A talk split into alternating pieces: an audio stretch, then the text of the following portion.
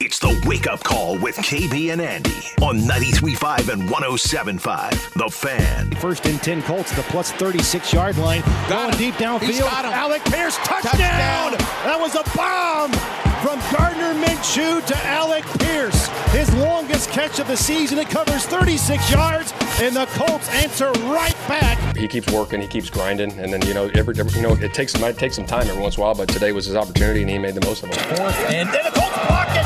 It's blocked, picked up by the Colts. Grant Stewart running the other way with a touchdown for the Colts special teams. A blocked punt for a score. Picked up by Grant Stewart, who rumbles into the end zone for a touchdown. The Colts finally have the lead. It's 22-17. Big time, blocks right there. That's obviously a huge momentum change right there for us. But a testament to, Brian Mason and Joe Hastings, our special teams coordinators, getting those things wired up and obviously getting the blocks there were big. And she goes out of bounds. Lead receiver deployed to the right side. Backing to throw. Good protection.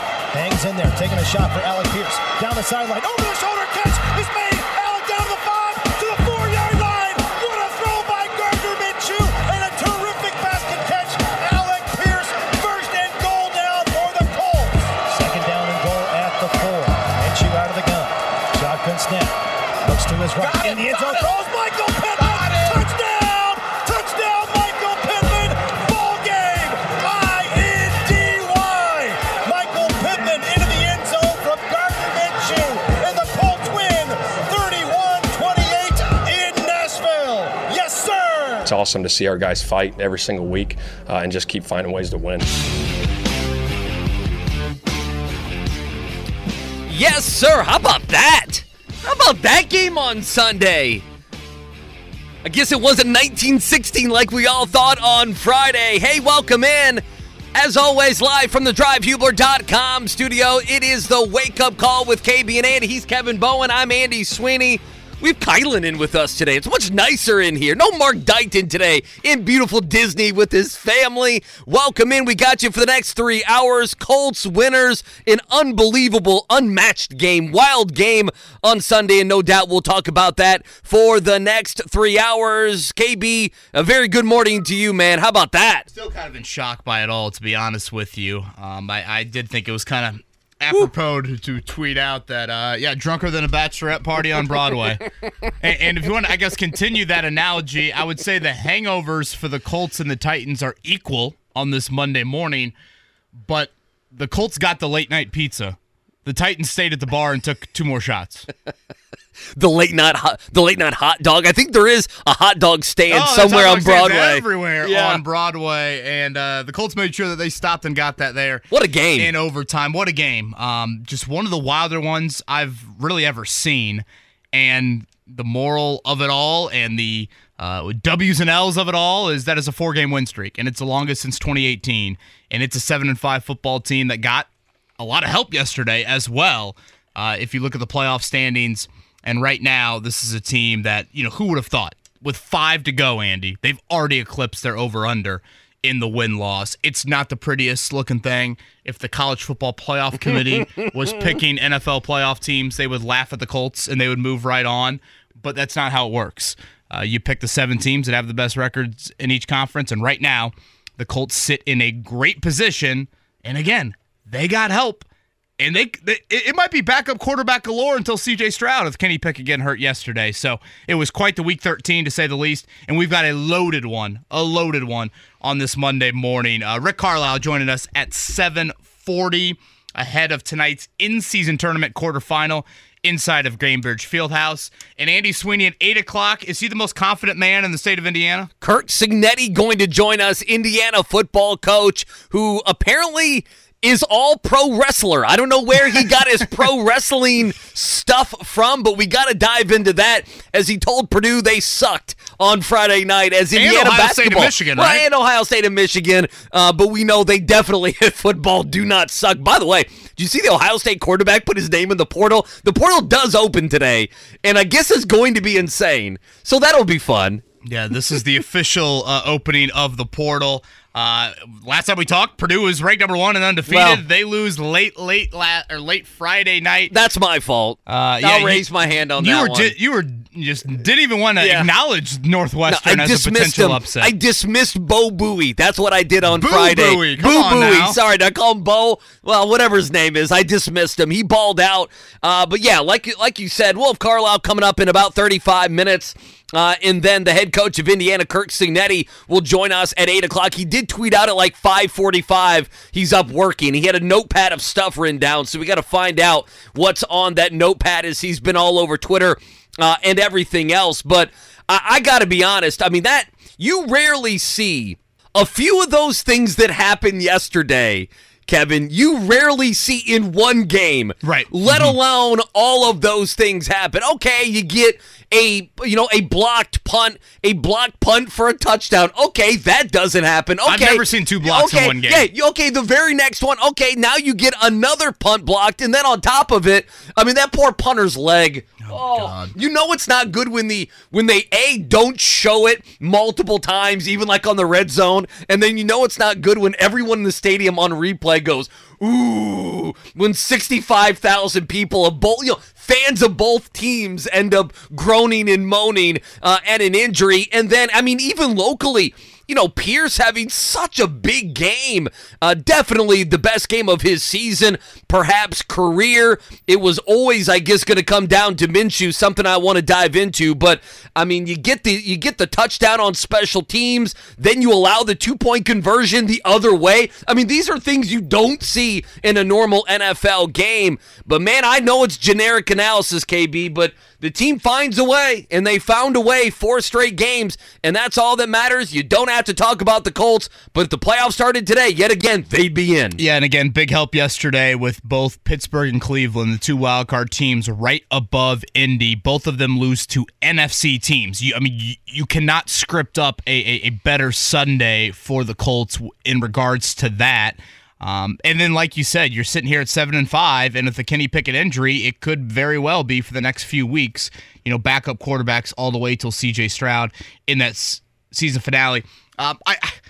I'm like, where do we start? Do you start Pierce? Do you start with the block punts? Do you start with Minshew? I'm going to go with the block punts because in a game that was such a slog, like I thought when we had got to late in the third quarter, Andy, I was thinking to myself, which defense is going to break? Which team's going to commit the back breaking, the safety bites on a Henry run fake or I guess a Zach Moss run fake, and then boom, all of a sudden Levis hits a deep ball or maybe Minshew strikes again with Alec Pierce. But when you got to that moment late in the third quarter, oftentimes in a game like that, a special teams play can be the difference. And, again, as a Notre Dame fan, I remember Brian Mason a whole lot at Notre Dame. He came from South Bend. It's his first ever NFL coaching job, and he takes over for Bubba Ventrone. And last year at Notre Dame, I think the number was, it's either 7 or 8 blocked punts they had in a 12-game season. That obviously is a huge, huge number. And so in the back of my mind, I've kind of been waiting for, is this something that, like, he does really well and this is the norm for him? Like his calling card, right? But, again, who the hell just block punts, week in and week out? Like, no one really does that, especially in the NFL. And Nick Cross obviously has that block there. They overload the left side. And then just a great wrinkle, I thought, on the next one. When they kind of cheat Tony Brown a little bit in, he initially lines up like he's going to block that gunner outside, and they do it to that Tennessee tight end who had just made the mistake on the previous punt. That guy had blocked outside on the previous punt. Cross got to the inside and blocked it. Well, what does he do on the next punt? He blocks inside, allowing Tony Brown to come untouched. And have you seen, 2 easier blocks? Like, both those blocks. Oh, they were walk-ins. They just took it off the punter's leg. Dude, it's unbelievable. Yeah, they took it off the punter's leg so bad that his leg snapped. The poor guy. My God, the poor punter. I don't think I can laugh at that. And the second one, Andy, they actually called a fumble. Right. They actually went back and officially called it a fumble. So I thought that sequence, obviously what happens in overtime, the Pierce plays, Minshew taking a total 180 from, oh my gosh, Sam Ellinger's got to start against the Bengals to moxie by Gardner in overtime, all of that. Again, one of the wilder ones that I've ever seen. You said 2 names there, and I wrote both names down. Tony Brown and Nick Cross for different reasons. I mean, Cross is a guy now. He had, I think you tweeted this out this morning, 31 defensive snaps. So he played such a huge role. Which is a massive number teams. For him. Oh, I mean, that was his best game. I mean, yeah, you can go back to last year, but that's the best game of the young guy's career, what he did on special teams. And then you throw in the 31 snaps on defense. You know, that is a guy that we've been talking about, but it's also, it's a name that's only been talked about because he hasn't played. Right? Right, KB? I mean, that's the only reason we brought up Nick Cross. And so, you know, he plays part hero. And then on top of it, you know, Tony Brown has been much maligned this season. Do we not remember about a month ago, whatever it was, a month and a half ago, him standing at his locker dejected, you know, when the Colts are coming off a loss. And so, you know, he got a little bit of a redemption story. And then on top of it, you know, you mentioned Gardner Minshew, and no doubt the throws that he made to Pittman, the two long throws that he made to Pierce, those are going to be the highlights, okay?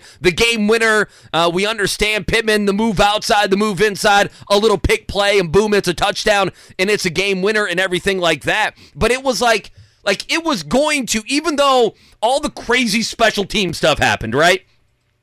To a certain extent, this was going to come down to Minshew because the Colts could not run the football on Sunday. Right? I mean, yeah. Zach Moss... Yeah, Tennessee bullied Indy to the much better than they did back in week five. Yeah, I mean, you go back to week five, whatever it was, the Titans were able to run the ball this time around. They were able to stop the run this time around, and it was one of those games where if Minshew didn't hit Pittman for all the big catches, if he didn't hit Pierce for the two to the two long balls, you almost feel like it would have went the other way, right? He would have made a mistake or two that would have left you feeling empty at the end of this game. But, hey, listen, I know there are some bad teams on this schedule upcoming, the four games that they've had, but the Colts, there is something about doing what you're supposed to do in sports. We have talked about that as an analogy with the Pacers. The Pacers didn't take care of the Hornets and the Bulls and teams like that and the Portland Trail Blazers, and because of it, it stung last week. We brought up those games. Well, in the last month, the Colts have taken advantage and they have done what they needed to do, and that is a skill in the NFL, and that is Steichen's coaching in the NFL, and you can't say, I mean, listen, I'm the defense in the middle part of that game, the special teams throughout, and Minshew making, I don't know, however, you know, 5, 6, 7 big-time throws, and the Colts are winners of four straight, and you mentioned it. Kenny Pickett's missing time. Yeah, 2 to 4 weeks. That just got lit up yesterday. I think it was the original report. Well, just look at Pittsburgh. They didn't do anything what yesterday. They needed to. No. Well, just look at who they played. They at home against Arizona. That should be a win if you're a playoff team, and they didn't do that. The Colts are doing those things, and I'll bring up the golf analogy I brought up prior in these last 4 weeks. There's no picture on the scorecards. You know, you can debate how pretty of a win it looks, if this team is truly capable of whatever, winning a playoff game, or now, if you look at the schedule, it is going to rise a little bit in that you're playing some kind of like-minded teams. Sure. Some other teams that have the backup quarterbacks that have won games this season, and you are kind of exiting a little bit of this tier, but still, you've put yourself in a position at 7-5, still have that 7th and final spot in the playoffs. I thought Reggie Wayne actually had a very interesting tweet after the game yesterday in regards to Alec Pierce, and we will certainly get to that later. One thing I do want to mention on the Shane Steichen coaching front, this might be a little bit of a nerd coaching aspect, but I think it is something that Steichen did specifically yesterday that was a huge, huge part in the game. The Colts had 3 plays, Andy, over 25 yards yesterday. Obviously, the first touchdown to Pierce, the big play to Pierce in overtime, and then the crazy kind of end-around flea flicker to Kylan Granson. Each one of those plays came right after a Tennessee penalty. Mm-hmm. I don't think that is just happenstance by Shane Steichen. Agreed. You know, it was kind of funny. After the flea flicker, I had an NFL assistant coach text me and say, oh, boy, I see everyone fawning over Steichen dialing up that play. That's a play that several teams have run this year. And it's fine that several teams have run that play, but it's when you run the play. And if you look at that, that comes after an offsides penalty on a 3rd and 1. Andy, how many times do you see a big old fat defensive lineman go offsides on a 3rd and 1 and his teammates just undress him? I mean, they're bitching and moaning at this guy. Get off the field. It's a 10 commandment of don't do's if you're a defensive lineman. You're only here in short yardage. You know, get back on the sideline and come back in during goal line. Watch the ball. And so when that happens for 20 or 30 seconds, and all of a sudden you've got hands on hips, and guys are just kind of lackadaisical. Communication probably isn't as proper leading into the next play. Boom, what happens? You do the crazy flea flicker thing. Granson's wide open. Go back to the first play to Alec Pierce. Yeah, the personal foul. Kayvon Wallace celebrates in front of the Colts bench. What do the Titans do? The Titans actually benched him on that play. That is a starting safety that they took off the field for the next play. What happens? Colts go over the top at that safety, and then look at the overtime play. Sean Murphy Bunting commits the illegal contact on Michael Pittman the play prior. What do the Colts do on the very next play? They go right at Murphy Bunting. This time Alec Pierce is opposite him, and they hit the deep ball. That stuff will not show up in the box score necessarily, but again, that is Shane Steichen, chess over checkers. Of everyone's got big plays that they want to dial up over the course of a game in their playbook, but a lot of it boils down to when do you dial those up? Minshew's not a guy that's going to survive 7-step drops all game long, right, and airing it out. The flea flicker is not something that you're going to do 3 times in a game. But when you pick and choose those spots, it's another sign of Shane Steichen giving the Colts a great, great advantage. And now his football team is sitting here at 7-5 with 5 weeks to go. And I guess kind of a big one tonight. I think you want Jacksonville to beat Cincinnati tonight, if you're the Colts and you look at the wild card picture. You absolutely do. I know there's probably a Colt fan or two that says, wait a minute, if Jacksonville starts slipping up, could you get back in the divisional race? I think that's a tad greedy to go down that path, but that will be Monday Night Football, as it will be Cincinnati on a short week here with the Colts coming up in Week 14. Well, it's even worth mentioning before we take our first break here. And Kylan, I don't know if you have ever been a part of these, but I'm in a big eliminator league, KB, and I have the Jags tonight. So when we talk about the Jaguars winning, I hate to do this to the Colts fans, but I would appreciate if we could all set aside our hatred for the Jacksonville Jaguars. You're going to be sweating that one tonight. Doug Peterson, come on! No in-season tournament for Andy Sweeney tonight. No, I'll be locked into both. That's why I have the 2 TVs and the iPad. He's got Jags and Bengals on his mind. He is Andy Sweeney again. Kylan Talley in for Mark Dykton this week, as Mark is in Disney, and a loaded one on this Monday morning. We'll continue to talk a lot of Colts and recapping that wild one in Nashville. But from a guest standpoint, Rick Carlisle at 7:40 and Curt Cignetti. I'm just picturing him lighting up like stogies in that first big team meeting here on this Monday morning. If words could talk, Indiana's just won the Rose Bowl here over the last 72 hours. We will talk with the Colts head coach, the new IU football coach, coming up at 8 o'clock. Good Monday morning to you. Thank you for spending it with us. It is the Wake Up Call with KB and Andy right here on 93.5, 107.5, The Fan. All right, let's start the morning check down. You know where it's going to start. It's going to start with the Colts. 31-28 winners yesterday in Nashville. Now 4 straight wins for the Colts. Obviously, one of the big players in the game, Alec Pierce, 3 catches, 100 yards, and 1 touchdown. Shane Steichen on Pierce's big day. Yeah, no question. Obviously, I think he had 3 for 100, and then obviously the big one there was huge at the end to get us down there to the 4-yard line. But he keeps working, he keeps grinding, and then it might take some time every once in a while. But today was his opportunity, and he made the most of them. The second sound wasn't great. It really wasn't great. No. Hey, look, I'm super fired up. No, that's Cignetti. Wow. Let's just play it. No, play the Cignetti. We're already pot committed.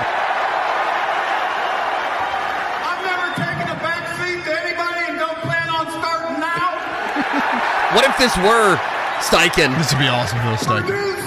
The Titans suck. But so does Michigan and Ohio State.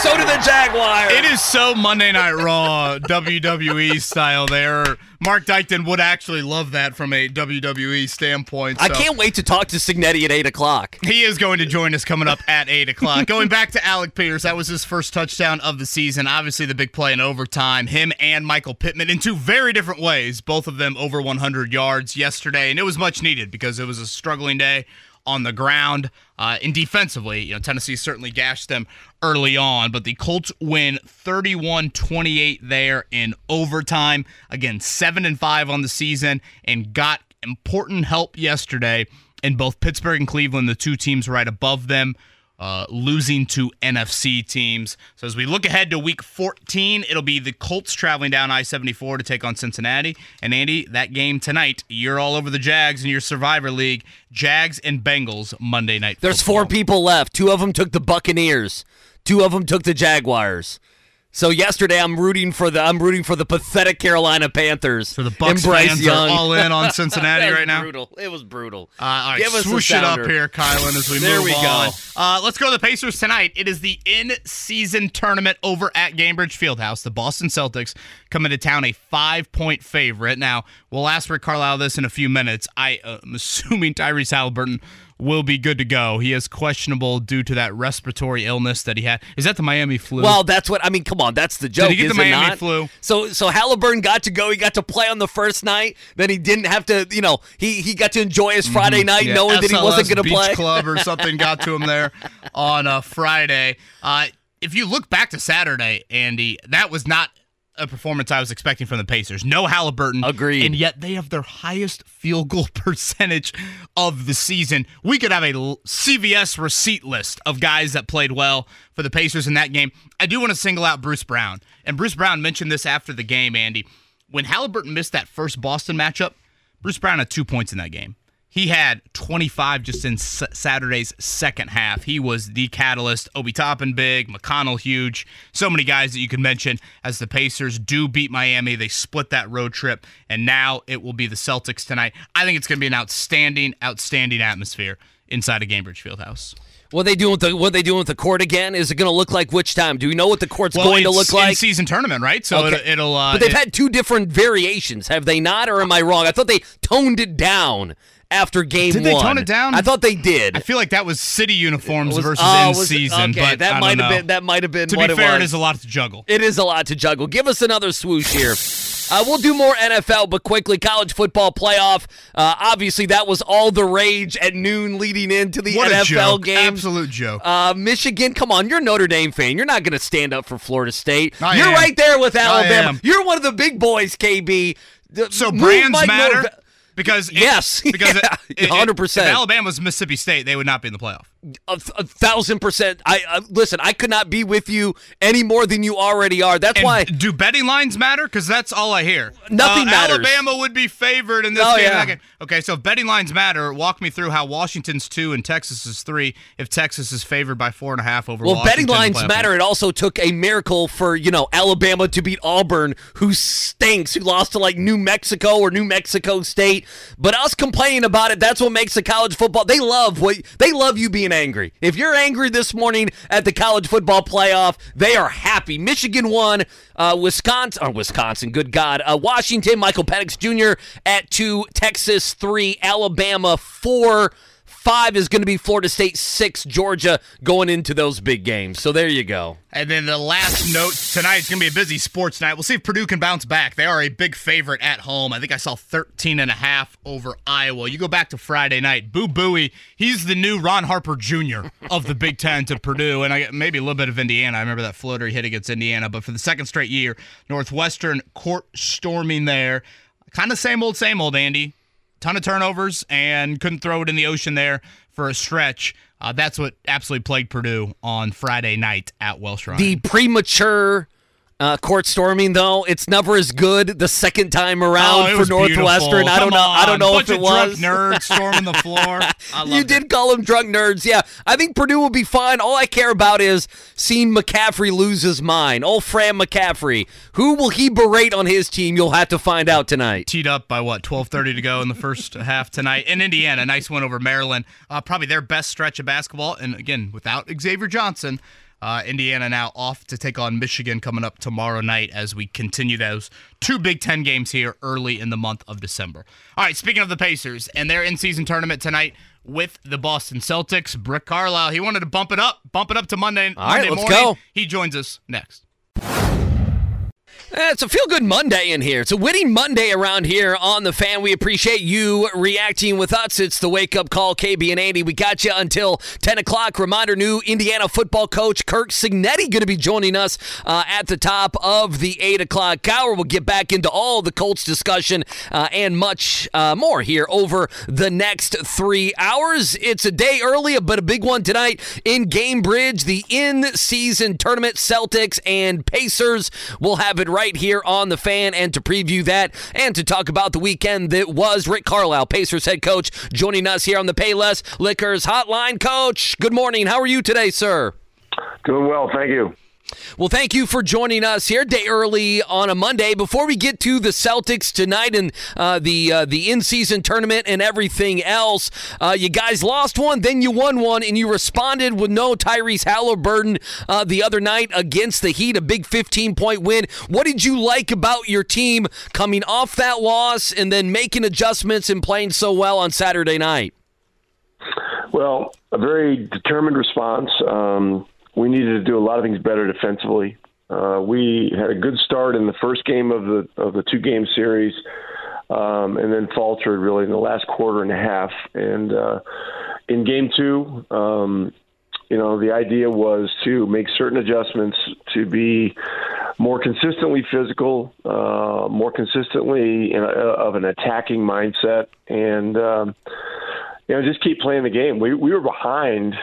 The entire first quarter, a pretty good chunk of the second, but just kept playing. And so it's really the template for what we're going to need to do tonight against Boston. Boston routinely plays from in front, and whatever happens at the beginning of the game, whether we can get a lead or whether we're around even or whether we're a little behind, we've got to play like we're 10 down, and just keep attacking and just keep playing our style, involve each other, and just keep playing together.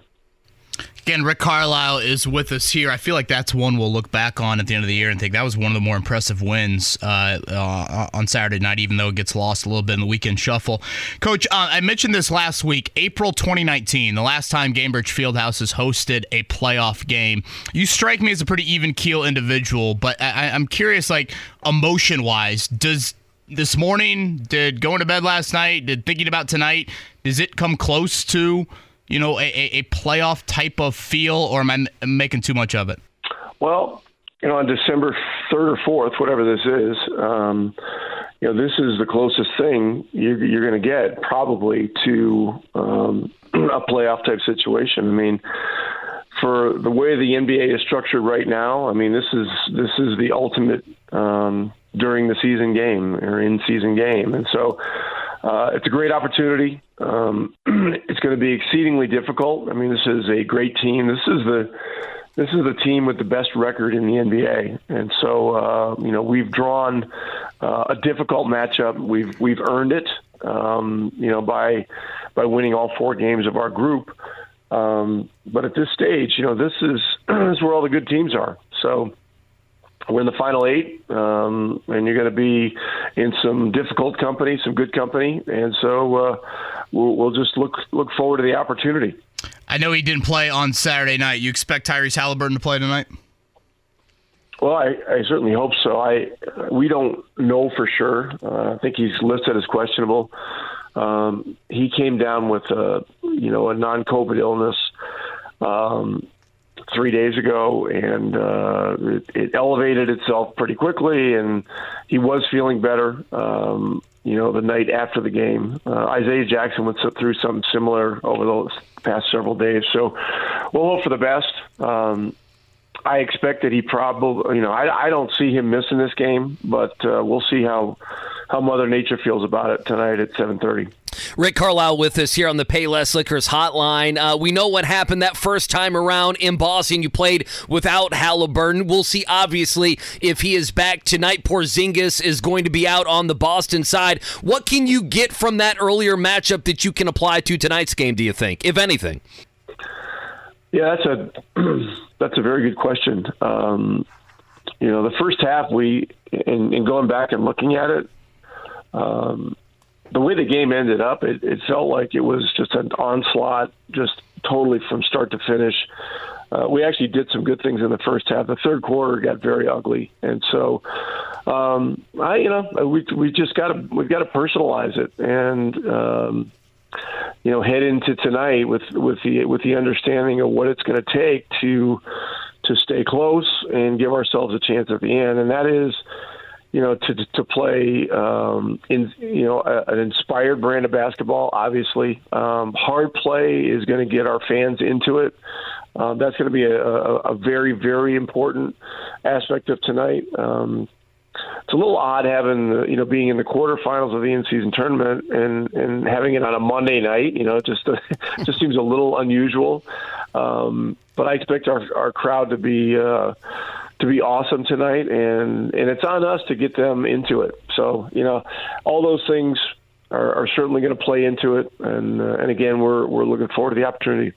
He passed Frank Vogel for the most Pacers wins in NBA history. Rick Carlisle did that on Saturday night in that victory in Miami. Coach, Porzingis tonight for the Celtics. Obviously, Al Horford is there kind of big. And then, of course, we know it's wings galore with Boston. Just from a defensive standpoint, how do you kind of counter a team that has so much interchangeable with those wings, so many capable guys one-on-one, and the versatility that they bring on that offensive end of the floor? Yeah, and their real ace in the hole is their three-point shooting. I mean, I think they're shooting more threes and making more threes than anybody in the league right now, and they may even be on a historic pace. I don't know that for sure, but in the first game, they just they started the game off just jumping over us and knocking in threes, and so they're going to have to feel us more tonight physically. I thought from game one to game two of the little mini series that we had with Miami, our physicality was much more consistent in the second game than it was in the first, and we carried it through for 48 minutes, and it's going to be essential tonight. I mean, you're talking about Tatum and Brown, both two all-star / all-NBA players. Drew Holiday, who's one of the best defensive players in the league, and a guy that can, on a given night score 30 or 40 points, as he did with us last year. Derek White's having a great year. No Porzingis is, I suppose, a break for us, but Horford's no picnic either, and Horford's probably a more versatile defender. So, it all adds up to a great opportunity, but a difficult one, and so there's a lot of things to prepare for. Rick Carlisle with us here on the Payless Liquors Hotline. Couple more minutes. Pacers head coach again tonight in Cambridge. Our coverage here on the Fan. Buddy Hield just 4 of 21 from 3 the last 3 games, and I know I'm kind of picking those stats out of the air. He has struggled, though, from beyond the arc. We know he's a great shooter, Coach. What if anything, do you do to kind of get him going, or is it just something that confidence-wise he'll shoot himself out of this slump seemingly? Just keep putting him out there. It's gonna keep going. A guy that shoots the ball that well is gonna make shots, eventually. And one thing about him, he is undaunted. Missed shots don't bother him. And I thought he played one of his best defensive games of the year on Saturday night in Miami. He was physical. He was in great position. He created problems. And even though he didn't play particularly well from an offensive standpoint in terms of shot making, he was a plus 20 when he was on the floor. And guys like him, they change the geometry of the game because, teams are going to put a guy on him and just really simply commit someone to him all over the floor. It's one of the reasons that on many nights he doesn't get a lot of easy open shots, but it's very much the Reggie Miller effect. When Reggie was out on the floor, it was like a 4-on-4 game, away from him, which opens up space for a lot of teammates. So, tonight we need Buddy to just stay with his process. He's a guy that's like Tyrese. These guys have not played in the NBA playoffs, so this is an opportunity to play in a simulation type game, you know, in December. So I'm sure those two guys will be very excited for tonight, as will all of us. Again, Rick Carlisle is with us. It is Pacers and Celtics, 7:30, so a little bit later of a tip time than we're used to for a home game, but it is the in-season tournament coming up tonight in the quarterfinal. Coach, last one for me. Tyrese Halliburton specifically has been pretty outspoken about the lack of nationally televised games that he's experienced in his career. He will get one tonight on TNT. I don't know. You typically hear from coaches, you know, ignore the noise. We don't care about that stuff, blah, blah, blah. It seems like your guys and your best player cares about it. Could you speak to maybe how the locker room or the players inside of your building look at tonight's game when you think about it from a national standpoint? Well, this is an opportunity that they've earned. You know, winning all four games in our group play in this tournament with all the attention that's been on each game and, you know, really a heightened competitive level. You know, it's a credit to them that they've put themselves in this circumstance. But here's the thing about tonight: it's a game where because it's on national TV, because it's an in-season quarterfinal game. You know, those things are significant, but it's going to come down to hard, aggressive, ultimate team play. And the thing we did the other night so well in Miami, adjusting from game one to game two, we took a lot of the emotion out of what was going on out there. You're in Miami, you're in a tough building, you're playing against a physical team. You've got to keep your emotions in check. You've got to, you know, strap in for the long haul. I mean, each quarter is long.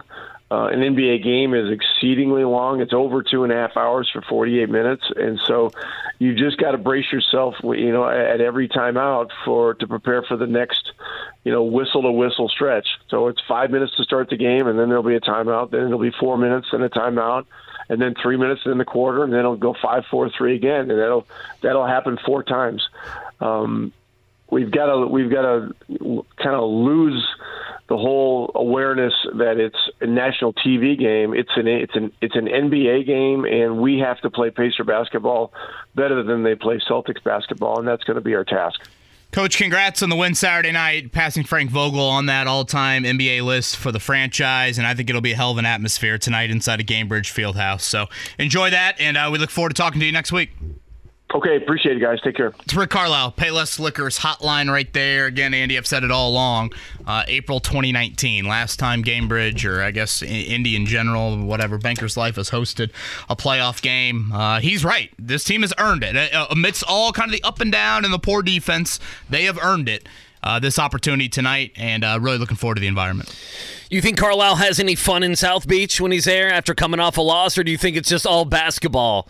Probably. That's a great question. Probably no steakhouse on Saturday after coming off a loss. It wasn't such a big game tonight. Maybe we could have slid that one in there. 3 nights on South Beach. It's going to be a good one, man. 7 o'clock tonight, our coverage here, Pacers, Celtics on The Fan. I'm just laughing. I was just reading some stuff during the break. By the way, Kirk Cignetti going to join us, new IU football coach. We'll talk with him here. Can he get on the mic tonight in Gainbridge Fieldhouse? Would that be okay? If he revved that Indy car, he might rev it right into the visiting bench. And the Celtics suck. Coming from the game on Sunday with the Colts, just a couple different things coming from that game that I still want to dive into, that we have time to dive into. You know, Minshew is one of those players, KB, that I just feel like we were sitting there. Were you not sitting there Sunday saying, is he going to be able to do enough to win this game? That's how I felt almost. Like, is he going to be able to make those throws? And then you had the Levis fumble. Right, you had the Levis fumble, and then you had, you know, the Colts pick it up, and then you had the Minshew fumble on top of it. And I'm sitting there saying, oh, guys, come on, right? Like, that's how I'm sitting there. I'm saying, come on, don't lose this way. And ultimately, they win.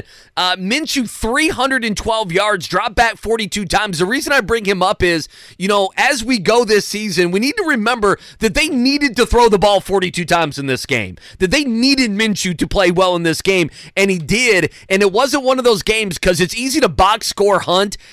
It wasn't one of those games where they needed to run the football more. They were and Steichen knew they were going to have to win this game the way they did, and they threw for 312 yards on Vrabel, and you knew it had to kill Vrabel, them losing on special teams like that.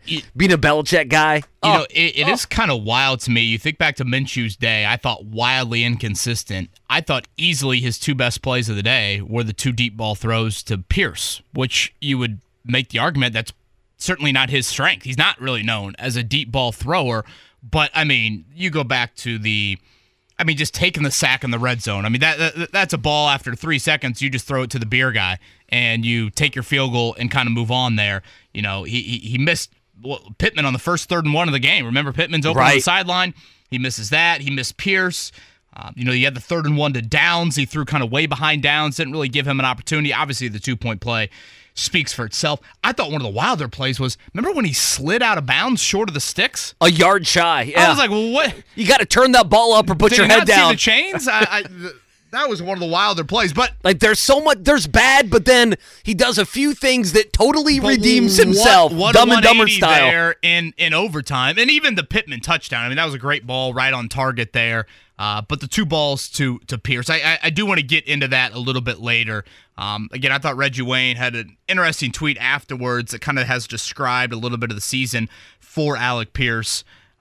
And, you know, that is a reminder yesterday, Andy, of why I feel like you got to dial up 3 of those deep shots a game to Pierce. You're not going to hit with the same sort of success rate like you had yesterday. I'm not expecting that with Pierce. But when you take those concerted deep shots, you force a defense to acknowledge it, you force a defensive back on some sort of an island to not panic. How many times do you see DBs just totally panic 30 yards down the field, and that ball is no chance to be caught? The wideout doesn't even maybe know where the ball is, but they just run into you and you get a big pass interference penalty.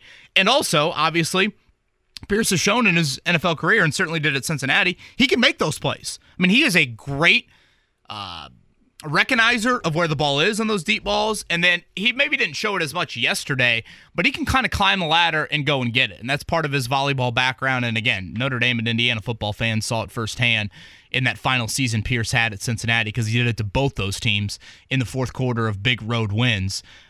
So credit to Shane Steichen and company for dialing those up, and then certainly Minshew. He put 2 balls exactly on the money on a day when we would be easily talking about Sam Ehlinger should he be the starter moving forward. Right? Poor Kylan would be here on her Monday. Mark gets to not have to talk about that. He wouldn't have to talk about Sam Ehlinger. Seriously. Kirk Cinnetti going to join us after him at about 8:30. I want to dive into that. What is Alec Pierce? Can you figure this guy out? Like, honestly, can you figure this guy out? I actually think you can. Okay. Yeah. I need you to explain him to me at 8:30. Okay, yeah. Good. We'll now, maybe that's Kurt Cignetti rubbing off on me, and he's about to join us right here. Did you see Indiana offered the #1 player in the nation? I saw that. Hey, class of 2026? Hey, you might as well. You might as well swing, right? Just the most confident man in all of the nation, certainly the state of Indiana, and definitely the 812 area code. Kurt Cignetti joins us next. Hour number 2. Appreciate Rick Carlisle joining us last segment. We'll dive back into the Colts discussion. A wild, a crazy, and unpredictable game, but 4th straight now for the Colts. We'll dive into that, but you heard the rejoin there. Kirk Cignetti, the new head coach, Indiana football, and he joins us here top of the 8 o'clock hour on The Fan. Coach, first of all, good morning. Second of all, congratulations. And third, I got to begin the interview with this.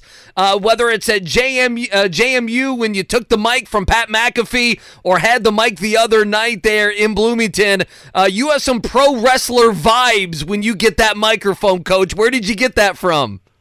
I think it comes with age. You know, when you're 62 years old, you tend to not screen your thoughts quite as much, and you say whatever you want because, you know what I mean? But really, you know, that statement was just so untruthful because I take a back seat to my wife every single day. Don't we all? Andy and I have our hand raised as well, Coach, on that. I do want to ask one more about those comments Friday night. When did it hit you Friday that you were going to do that? Like, walk out there on the floor. When did it cross that 62-year-old mind of yours that, watch this, I'm going to say Purdue, and you know what? Let's throw Michigan and Ohio State there as well. Probably when I was like 3 feet from the center of the court. Like, I figured I could wave my hand and everybody could just sit down and give me a light clap, you know. But that's what really wasn't what I was put out there for. I was put out there to get a reaction. So I figured, okay, let's go. Well, you certainly got that, and I saw Ryan Walters chimed in on Twitter as well. So the bucket game already adding a little spice here, some 11 months early. Okay, first order of business. You know, we saw the tweet earlier this morning. You got team meeting. The notepad was out. What does this week look like as you get into your first full week as the head coach of the Hoosiers? Yeah, that was about an hour into the day, too, by the way. You know, these transitions are really you know, you got a lot of balls in the air. And, but fortunately, I've done this a few times, so you know exactly what needs done. So there's no, like, sense of panic or, you know, there's no anxiousness on my part. You know what I mean? Sort of a methodical process. What complicates it a little bit nowadays is the portal, you know, an NIL, which you didn't deal with before. And most of these places, when they turn over a new head coach, you know, about half their starters go in the portal, and so you're trying to retain your good players, and then you're also trying to acquire new players, and that's besides the high school component and getting to know your roster and getting to know the people and trying to find your way to work, and you know, where do I go and get water at, and where's the coffee machine?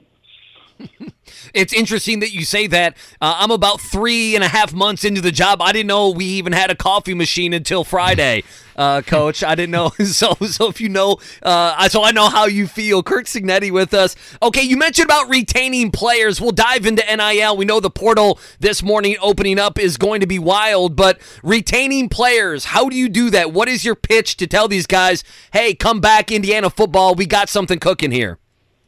I'm a winner. I win, and I have the blueprint, and it's player-friendly. The players enjoy the way we run the program. We have high standards and expectations and accountability, but we treat them with trust and respect. We get results. Everybody wants to win. There's nothing like singing the fight song in the locker room or celebrating with your teammates and then leaving the locker room and seeing your parents and going out to dinner with them. That's what it's all about. Winning forms great relationships with your teammates, great memories. It puts people in the stands, and it gives every player maximum exposure. You want to be all conference. You want to be all American. You want to be part of a winner. We're going to turn this thing around. It's a process, one step at a time, no self-imposed limitations. There's no magic formula. I can't wave a magic wand, and everything today is okay. All right, but I've been down this road before, and we don't have to be where I want us to be today. We just need us to be there when we leave that locker room for the first game. If I had 1/10 of the confidence of Curt Cignetti, I might have gone home not alone from the bars a few more times in Bloomington than I did when I was an undergrad. The very confident Curt Cignetti joins us here on the Payless Liquors Hotline. Coach, Pam Whitten said on Friday that when she asked you what your secret sauce was, the phrase she used was, you mentioned you wage a tenacious battle against complacency. Could you expand on that? Yeah. And, you know, kind of relentlessly pursue and against complacency. You know, in this business, really, anybody can beat anybody. And, like, Indiana lost 6 games last year by 1 score. And, you know, a football game, a lot of times, 3 or 4 plays decide it. Like, our last game of the year, for instance, at JMU, right? We beat Coastal, like, 57-14 or something like that. But early in that game, it was nothing, okay? And we threw a swing pass to a running back, and the end peeled, and he had his hands on the ball. And if he would have caught the ball, he would have scored a 60-yard interception return, and that would have been a totally different game, right? So the margin for error is thin, is my point. And so you got to have the right mindset going into the game and throughout the week in your preparation. Now, that is not normal to do when you play 12 regular season football games with 1 week off, because human nature, you know, like Mike Krzyzewski said when he retired, his biggest enemy was human nature. And human nature is such that if you win a big game, you feel good, right? You feel good on Saturday in the locker room, Sunday, Monday. Well, you know, by Monday now, my job is to make sure everybody's humble and hungry and doesn't have the warm fuzzies. So, and Tuesday, Wednesday, Thursday, Friday, Saturday, right? And it all starts with me and then my staff and then trickles down to the players because you got to have the edge every Saturday. Look, the first three games or so, every team shows up ready to play. After that, it's who's ready to play, okay? Normal is average. If you want to be great, you have to have unusual focus, preparation, and commitment, and you got to be able to say no and do what you need to do, not what you want to do consistently. That tweet from Curt Cignetti fired off at 5:46 a.m. this morning. He said that was an hour into his Monday morning, so that would be 4:46 when the day got started there for the new IU football staff. You mentioned transfer portal. I don't know if this is even something that kind of crosses your mind, and I get that it's very fluid. Ideally, percentage of your roster, how much would that be portal and how much would that be high school? I think you look across the country right now, you know, you're looking, most teams across college football are 30% plus transfers. That may not be what everyone ideally would like, and I think long term you build that foundation and you build that program through the high schools, right? But then you got to supplement those needs through the portal because you may lose guys unexpectedly. And then you have to replace an immediate need, right? So you have to be able to thrive in the portal. And we talk about building a program, but let's face it, guys. Nowadays, everybody wants instant gratification. You got to build seasons, which then build a program. Curt Cignetti with us, new IU football coach. Coach, I have a feeling we're going to like you. You're candid. You're up front. You're great with the microphone. I have a feeling this is going to be fun. And you're going to have to rally the troops here to give money. NIL, such a huge component. I know Indiana is really trying to catch up on the football side. Do you have ideas? If so, what ideas are you brainstorming right now with the people there, the staff in Bloomington, to get NIL cooking for the Hoosiers? It isn't cooking. It's done. We're there. You know, and part of what I got to do is change the way people think, my players, people around the program, okay, and people outside the program, because there's a perception that people won't give to football. The ante's been upped. The figure is there. It's a very highly competitive figure within the Big Ten Conference. He's Curt Cignetti. He's with us here again on the Payless Liquors Hotline. Coach, what's been the most surprising thing that's come across your desk in the first 48, 72 hours on the job? My office view. It's not too bad. I was looking at it. I mean, I look outside, and there's the stadium. There's the new nutrition area, the new academic center, all these new facilities that were built. I mean, you know, I could put 3 or 4 people up here for a week in my office, and they would be very comfortable. Well, there's probably a lot of places. It is a nice view. What's the timeline on a staff? We've heard, obviously, some names coming from JMU.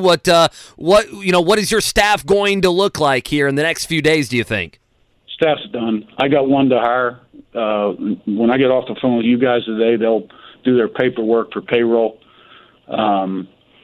And we're up and humming. I got one to hire. And most of the support personnel and recruiting department is in place. I won't move on them very quick. I'll evaluate what we have here, get through the recruiting cycle to signing date in February, and then see where we need to go from there. Did I see you've got the craziest individual I know in Pat Kuntz coaching your D-line? Well, you know, he really settled down. You know, he got married. He's got a child. He's got another one on the way in about 7 days. So, and then, you know, I sort of molded him a little bit. I have a certain, like, little formula for molding people, you know. What's on that formula? It's not a real comfortable process, by the way. What's the formula? He's not an easy one to mold, Coach. Well, I want to know the formula. What's your moldable formula, I guess, Coach, if you don't mind? Can you give us some of those pointers? You know, someday we'll sit down and talk about it. Fair enough. Last one for me, and again, Curt Cignetti's with us here, the new IU football coach. You know, it's probably fair to say in many ways, IU's been the laughingstock of college football, certainly power conference football, for several decades now. Why did you want this job?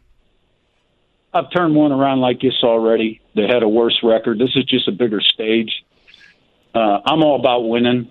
You know, I'm a football guy. My hobby's football. I'm football and family. You know, this is doable. This is going to get done. And it's on the biggest stage there is. The Big Ten Conference is the best conference in the country. Got the best TV deal in the country. Its ascension continues at a fast pace. And I'll be honest, you know, I could have stayed at JMU, had a contract till 2030. I was loved. Probably would have built a statue for me. I was one of the winningest coaches in college football. But I needed this challenge to keep growing. It got my juices flowing. And I tell you, I haven't had a bad moment since I've been here. Now, we haven't played a game yet, but we're going to have fun this fall, too.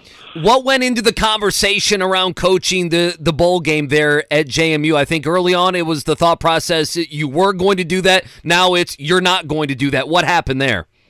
I think it was a natural process, to be honest with you. You know, I think the athletic director at JMU, his comfort level when this happened, and we had a great still do, and we're great friends, was, you know, that I would coach the bowl game. But, you know, the way this process really works, when you take a new job, I mean, you've left your old job. And you have to devote 100% of your time to your new job because there's a million things to do. And, like, for me and my staff to show up 2 days before the bowl game wouldn't make any sense. And, you know, they've had kids go in the transfer portal there, good players, really good players. And they're in the transfer portal, so they're open, it's open season.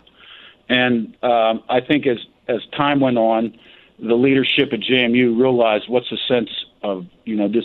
There's no sense in this.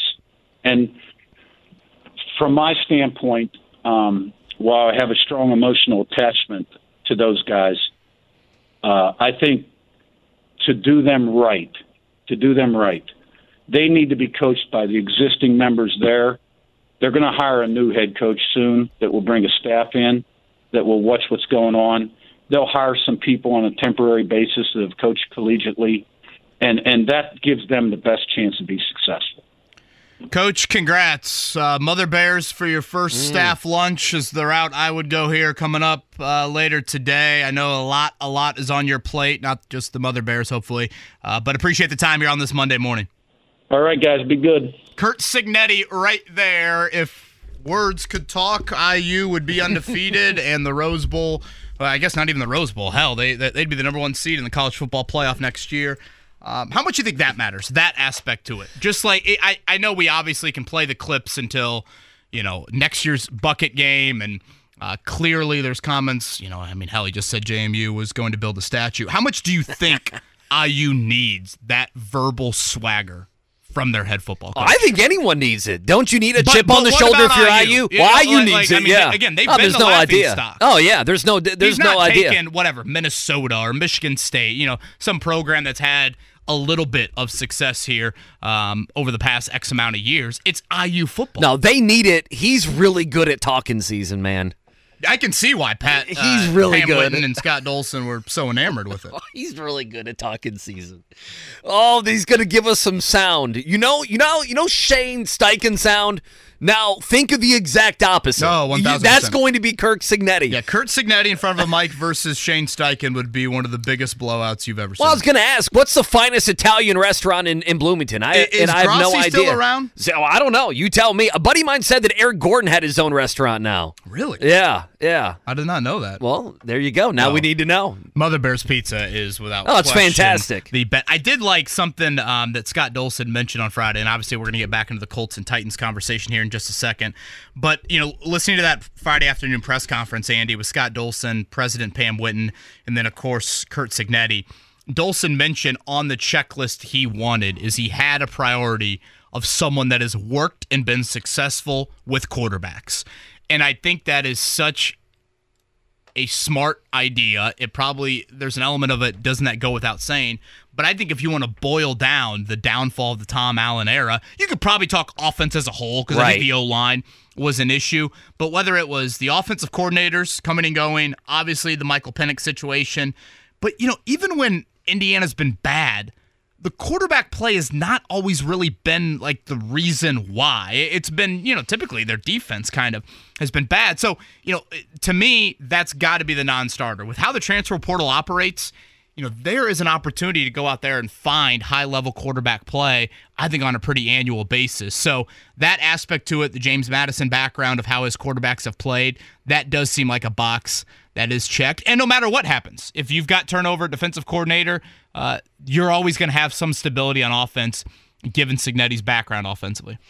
The dude's a character, man. He's an absolute character. And I mean that in a great way. He's an absolute character. Good for him. Now, I love the Ryan Walters. Walters had the emojis, something about, like, receipts, correct? Yeah, receipts, and then the boiler pointing up, the train pointing up. Oh, listen, I'm all for it. And knowing a little bit of Ryan Walters, we've had him on a couple times. There is some swagger there, too. Oh, so sure there is.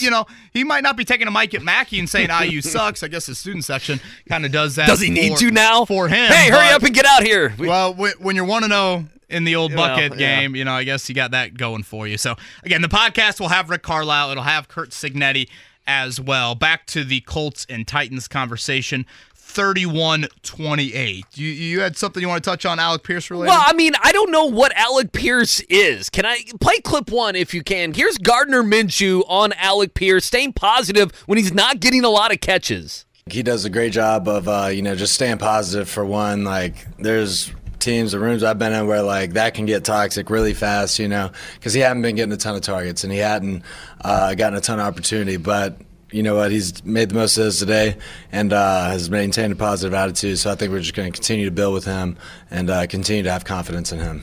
I don't know what opinion I should have on Pierce at all. Like, he's a wide receiver who doesn't get a lot of targets, who doesn't have very good stats at all. But every single, and I remember Stephen Holder tweeted this maybe 3-4 weeks ago, KB, about Alec Pierce when people would bag on him. It's like, go to the locker room and listen how the guys talk about Pierce.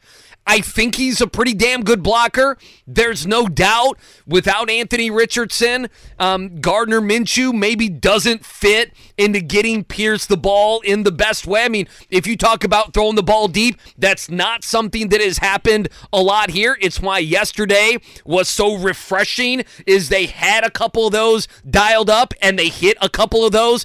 And, there's been probably 3 games this season that the best thing that we talked about Pierce doing was drawing some sort of PI flag in some sort of way. Like, I think the guy is talented. He's only he's still a young player. What, year 2? He's still a young player in the NFL, but he has that game yesterday, and you start to say, okay, there is some of that. Like we're talking about them going out and getting wide receiver help. We're talking about them going and re-signing Michael Pittman, who was so fantastic yesterday. I mean, Pittman, whether he's a 1, a 1B, a 2, I don't care. He's just an absolute beast. He's tough as hell, and he was great. But I am trying to figure out over the last few months how to formulate my opinion on Alec Pierce, and I need help. I think he's a good player, and yesterday showed it. I don't know if he's a non-stat guy. I don't know if the offense were, under Anthony Richardson, and we were sitting here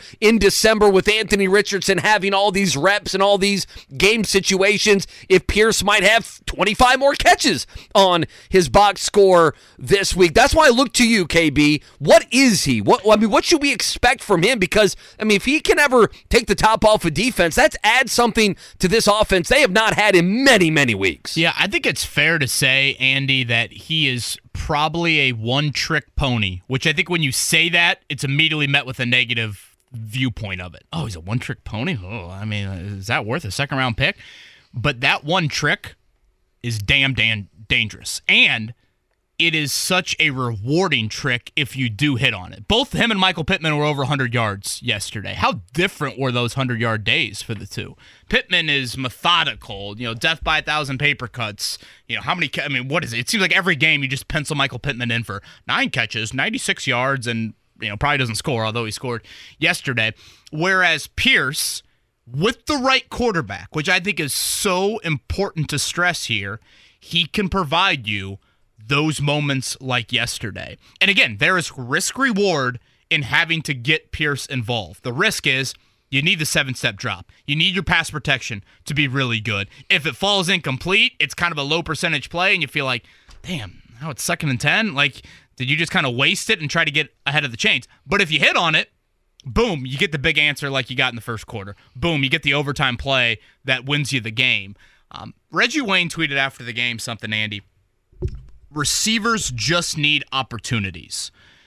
And in a way, I'm like, well, you could probably interpret that as a shot at Gardner Minshew.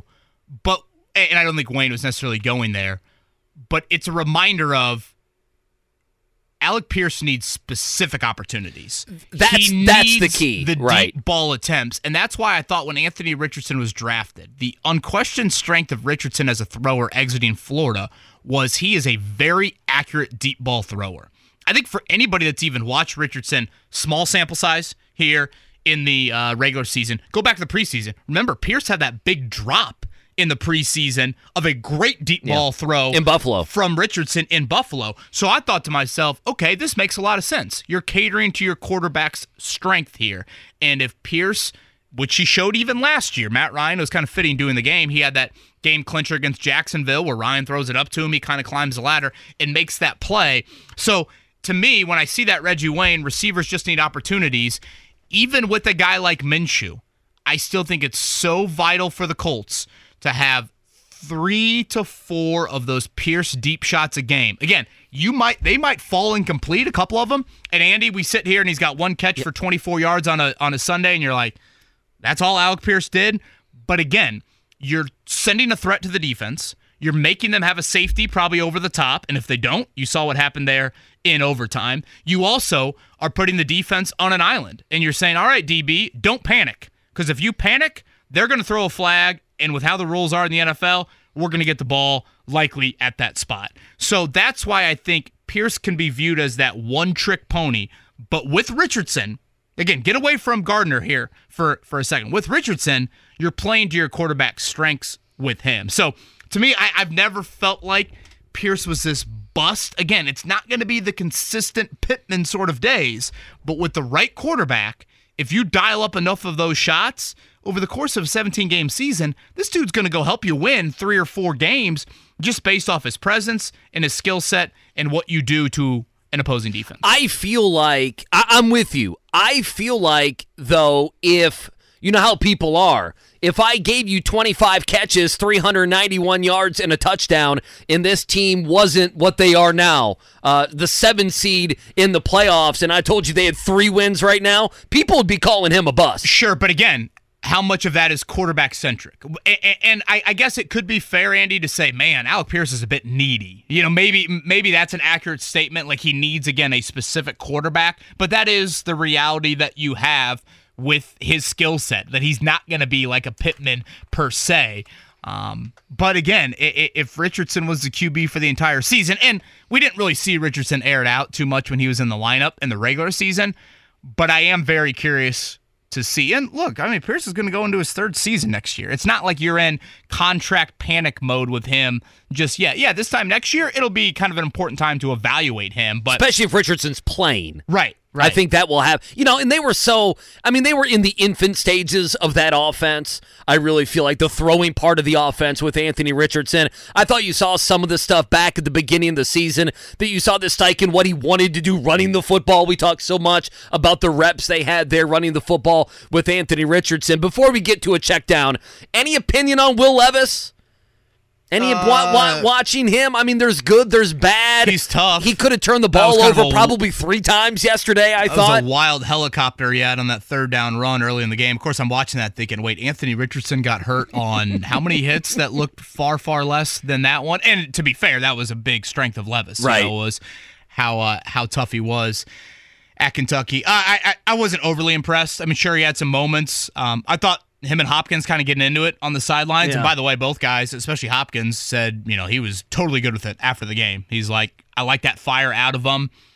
But to me, it looks like a very much a growing pain sort of era here for Levis. I thought the Colts did a good job of kind of putting him into some rookie moments, though. You know, like coverage was great. You make him progress through reads. All of a sudden, that pocket starts to collapse. And the Colts had some timely plays. Kwity Paye, a guy that I have not talked about in a positive light very often on Mondays. He had a couple of really, really big moments yesterday to help out the Colts. Yeah, what I can tell you what Tennessee needs going into the offseason, and that's going to be some offensive line help. 6 more sacks by the Colts yesterday, KB. That's what, 17 in the last 3 games?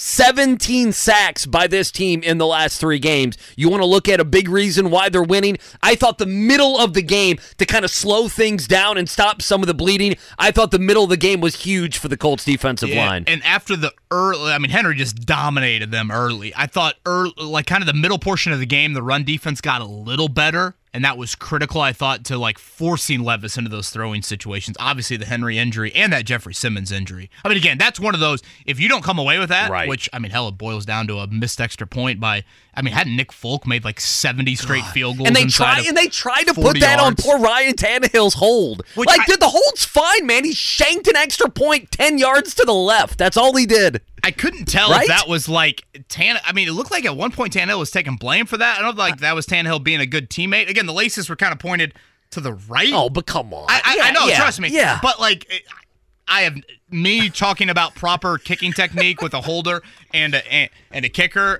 To me, it looked like a shank, but I thought Tannehill's body language was kind of odd in how he, was expressing regret to Nick Folk. You mentioned that rush defense, 302 yards and 2 touchdowns the last game by the Colts. They have been relatively gashed, so much so that... I tweeted out yesterday, there should be rose petals welcoming Grover Stewart back today. Derrick Henry got injured, and you thought, oh boy, this could be a turning point, and it really wasn't. 6 straight games of at least 125 rushing yards allowed by the Colts. Obviously, those 6 games, all without Grover Stewart. Andy, that's the longest streak in 17 years for the franchise. So he's been in the facility the last couple weeks, right? He's correct. Been allowed. Basically, he couldn't do that the first 3 weeks, was it? Then he was allowed back in the facility, I think. NFL rules state you get busted for PEDs, you have to spend half of your suspension away from the team, and then once half of it is over, you can come back in the building. So he hasn't practiced, but he's allowed to attend meetings. That's big that he's back. Treatment, and you'd think he'd be very fresh. A guy that's already in great shape. But I guess you can insert your PED joke. I thought you were making the joke there. He will be back in uniform coming up Sunday as they take on Joe Mixon and the Bengals. All right, it is time for a morning checkdown here on the Wake Up Call with KB and Andy. The morning checkdown on 93.5 and 107.5 The Fan. All right, Colts winners. We'll keep talking about it. The final 90 minutes of the show, 31-28 now, 7-5. I think even more incredible, 5-1 on the road are the Indianapolis Colts. We talked so much about Alec Pierce, the other biggie there. Michael Pittman Jr., 11 catches, 105 yards, a game-winning touchdown. Here's Shane Steichen postgame on his star wide receiver. Yeah, it's unbelievable. He's consistent every time he goes out there. I don't know what he had today, 11 for 100-something, I think. Back-to-back games with 100 yards receiving. Just the consistency that he plays with week in, week out, and his preparation that he puts into it, and his toughness and his physicality, it's special. KB, there's no doubt about it. The Michael Pittman free agency now, to me, besides Anthony Richardson and his health in the offseason, isn't the Pittman contract now? Quickly becoming the number one thing we're going to be watching as this team tries to figure out the end of this season and going into next year. He's going to get paid. This dude's awesome. Yeah, I've always been a re-sign Pittman guy. Said it when you had the Taylor fiasco back in training camp. That's something I would have gotten done then. And we'll see how it plays out. Is it a franchise tag situation? Because if Pittman hits the open market, boy, I really think he's going to cash in there. All right, we've got the Pacers in action tonight. Rick Carlisle joined us earlier. Again, it is the quarterfinal of the in-season tournament against the number one team in the Eastern Conference. That would be the Boston Celtics. No Kristaps Porzingis for the Celtics in this one, but again, it's just a who's who of Drew Holiday and Jason Tatum and Jaylen Brown and Derek White, et cetera, for the Celtics. The Pacers did get a really nice win Saturday night in Miami without Tyrese Haliburton. It's amazing to think, Andy, 66% from the field in that victory over the Heat without Haliburton. This team, they lost by 50 to the Celtics earlier. Without him, you have your best shooting night of the season without a guy that should be on an MVP ballot. Do you like watching Jimmy Butler play? I mean, I like Jimmy Butler. That first game, though, boy, he was trying to get to the line. I respect Jimmy Butler. I think he's obviously wired trying to get to the line in an incredible way. But, yeah, every play, it's like he's just trying to get the three-point play. But more often than not, I feel like he gets it. There was one play Saturday night where Quinn Buckner was like, hey, watch this. He's literally going to try and go for the three-point play here and get it. And he did. And he did, yeah. And he did. That's the smartest thing Quinn's ever said. That's what he does. Give us one again, more solution. Halliburton, yeah, we should mention, Carlisle said to us earlier, because he's listed as questionable, Rick Carlisle did say that he certainly hopes Tyrese plays. They don't know for sure, but then he added at the end, I don't see him missing this game. I found that to be interesting. Lastly, here on your morning check down, college football playoff rankings yesterday. And then all the hot takes commenced after that. Michigan 1, Washington 2, Texas 3, Alabama 4. Florida State left out at 13-0. They're at 5 along with Georgia. So Georgia and Florida State going to be playing in a bowl game. I'm not sure who is going to want to be there. We'll find out. But Michael Penix Jr. gets a shot at winning the national title. They were impressive on Friday night. And Texas finally gets back. And little old Alabama there at number 4. I don't know if you saw, I'm sure you did.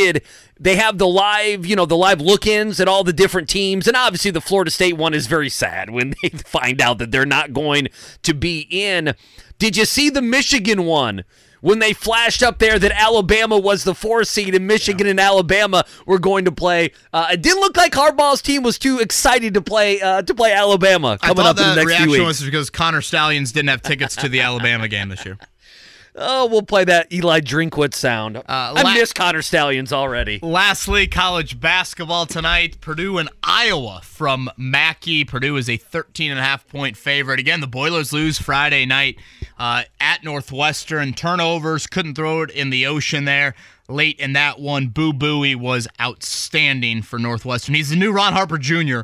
to Purdue and maybe even to Indiana as well. It's typical Iowa. They can score. They can't guard anybody. And Fran McCaffrey will be teed up by the second media timeout. What DEF CON are we going to get from? You know how they have the DEF CON meter for Fran McCaffrey? Oh, yeah. It isn't the lower the DEF CON, the crazier he is? Now, I think that's right, isn't it? I believe that is true. I think one of the sons is on the Pacers staff. Who would that have been? Okay. Connor, I think. Okay. I think Connor dates Caitlin Clark, the Iowa girl. Oh, does he? Yeah. Boy, how much is she making in NIL? No, pretty good. That's pretty Indiana good back in action, Big Ten-wise, at Michigan, by the way. An early look to tomorrow night for Indiana fans. Subscribe to Peacock. That's our first of 5 Peacock games. I saw people complaining about it already. The Hoosiers. They're not happy. You knew this was coming. By the way, Indiana very good on Friday night. You read into that they played better without Xavier Johnson or just a bit of an anomaly? Yeah, the problem is if I say that, Mike Woodson probably would think we don't know anything about basketball if we said, well, maybe they're a little bit better without Xavier Johnson.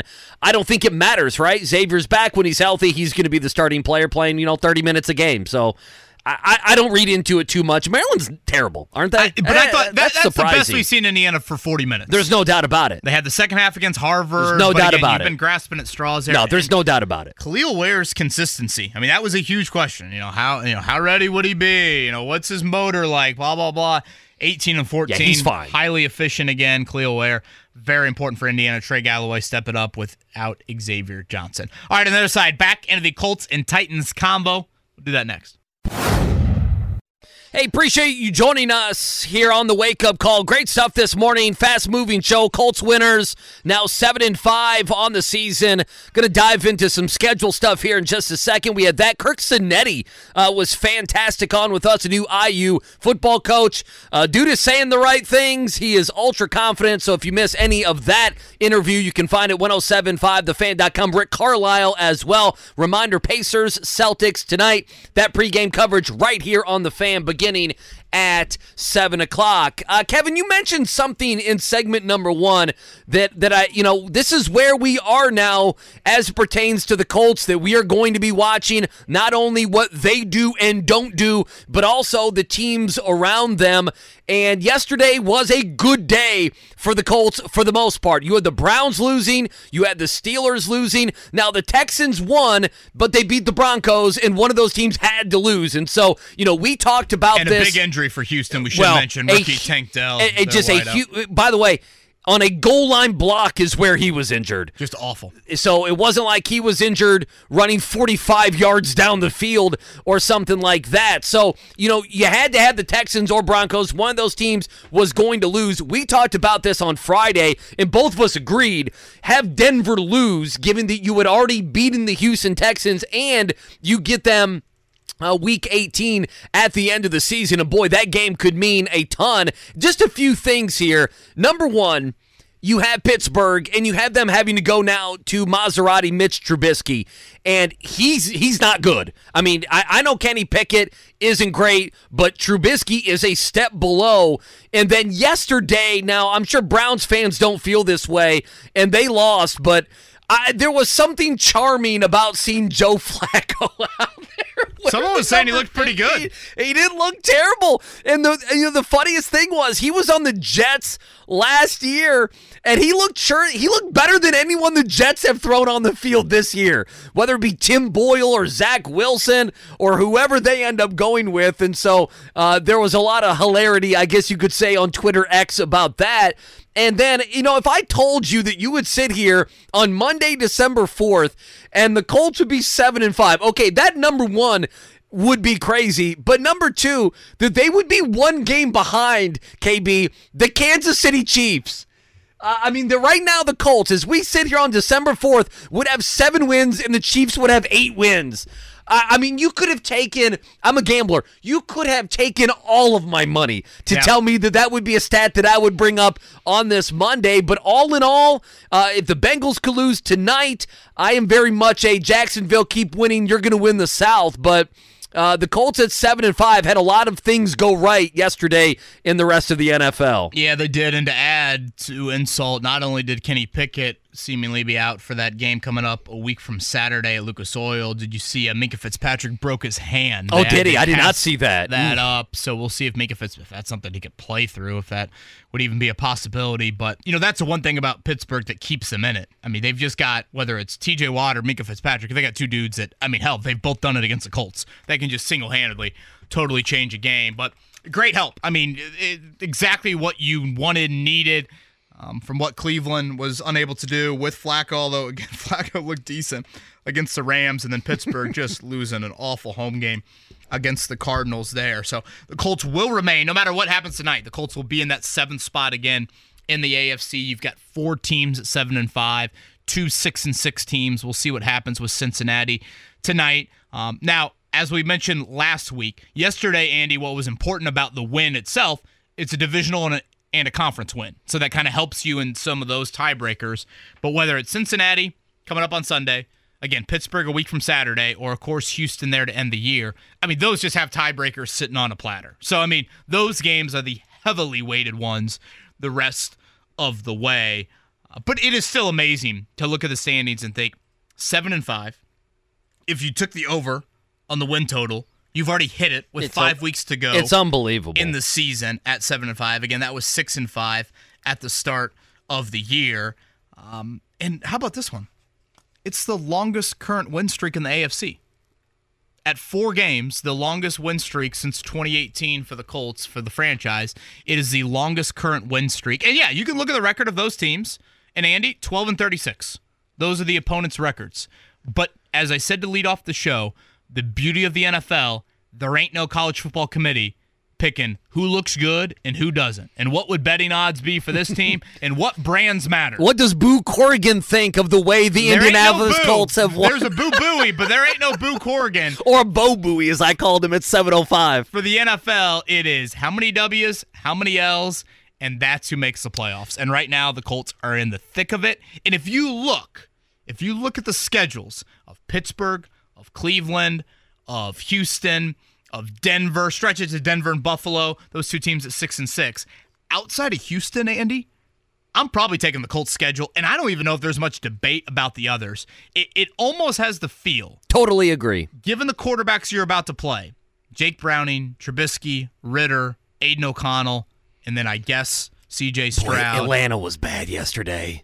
To end the year. Like, if you added the quarterbacks plus the schedule, it almost has a feel like it'd be disappointing if the Colts didn't make the playoffs, which I know sounds outrageous to say, but again, when you look at the schedule, we're at that territory. And again, I would argue. I want to stress credit the Colts for creating that thought, but given the fact they're 7-5, they have the strong conference record.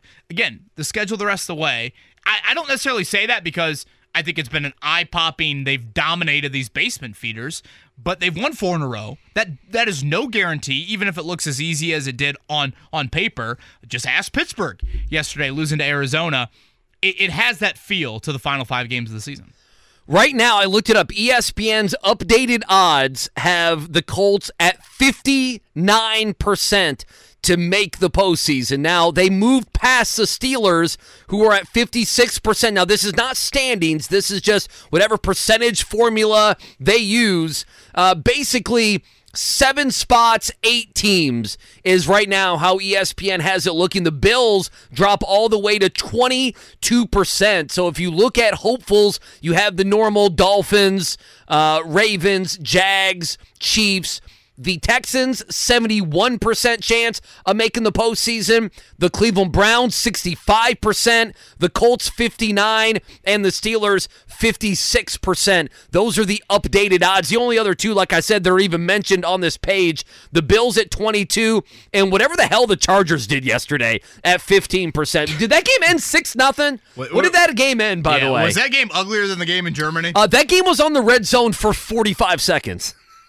Honestly, it might be 45 too many. I know some Colts fans will look at tonight and think, okay, if Jacksonville loses, they're 8-4. I know. I think that's a little greedy. Again, they obviously have the head-to-head tiebreaker over you.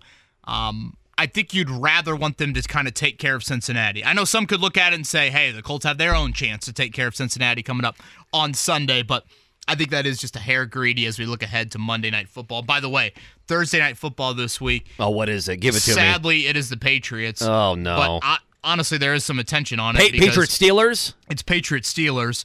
So it is a very banged-up Pittsburgh team on a short week. And again, they will then have the 9-day break until the Colts and the Steelers meet a week from Saturday. I was stunned it was an ankle injury with Kenny Pickett. I thought it was a concussion when he got absolutely smoked at the goal line. And then they said not IR, but likely to be in that cat. So he's probably going to miss 3 weeks on that. Did you make anything as well? And by the way, coming up here in just a few minutes, we'll have our Goats of the Week.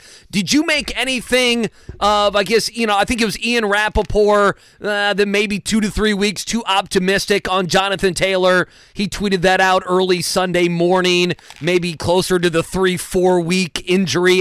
I saw that kicking around. I mean, that's basically what we had said, that it's not going to be a 2-week injury, right? Well, let's touch on that on the other side. Again, the latest on Jonathan Taylor. We'll do that coming up here next. His impact, if it was felt at all yesterday. And we'll continue to unpack Colts and Titans, 31-28, 4-game win streak for Indy. Thank you for tuning into the Wake Up Call. KB and Andon with Kylan filling in for Mark Dykton here on this Monday morning. Get to some Jonathan Taylor discussion here in just a second. As the mics were popping on, KB, you know what I just saw? And I had no idea. This is the one thing that Facebook is good for. Okay, you ready for this? 8 years ago, I proposed to my wife. How about that? Look at that. Had no idea that was December 4th of whatever 8 years ago was. I was nervous where you were going with that one. 2015, December 4th. I had no idea, so I've kind of resigned to the fact the only thing Facebook's good for is I occasionally look there and I'm like, oh, it's that person's birthday today? Okay, I might throw a text to him. It's that right there. It's not even the birthdays. I don't even care about the birthdays. It's that right there. We did see Sunday morning report from Ian Rappaport, who has kind of been all over the Jonathan Taylor situation, whether you go back to the contract stuff in July and August, but he reported that Taylor likely out more in the 3 to 5 week range, I believe, was kind of the official thought on that. Again, Jim Irsay's first report was, we hope 2 to 3 weeks. So if you map out what 3 to 5 weeks would look like, Andy, it would take Taylor off the field for this Sunday against Cincinnati, also the Pittsburgh game. Mm-hmm. The Falcons game would be 3.5 weeks removed from the surgery. If you stretch it to the back end of that 3 to 5 week timetable, he'd be out until the season finale. That Texans game is 5.5 weeks post-surgery here. And I think yesterday you felt his absence. I did think Tennessee just controlled the line of scrimmage in the run game very well. I didn't think Zach Moss had a ton there. But still, I just feel like Taylor is a guy that for a game that had so many struggles in the red zone, the presence of Taylor could have easily been just the difference. Those few plays. You know, how about just those few plays? Could Gardner have maybe thrown the screen to Zach Moss a little bit earlier on that one? Sure. But again, if that's Taylor, does he have more of the make the miss type of ability in the open field? So again, it sounds like the Taylor timetable could be a little bit longer than we originally thought. Well, we knew that 2 weeks was not going to happen, so you immediately went to about 3 weeks.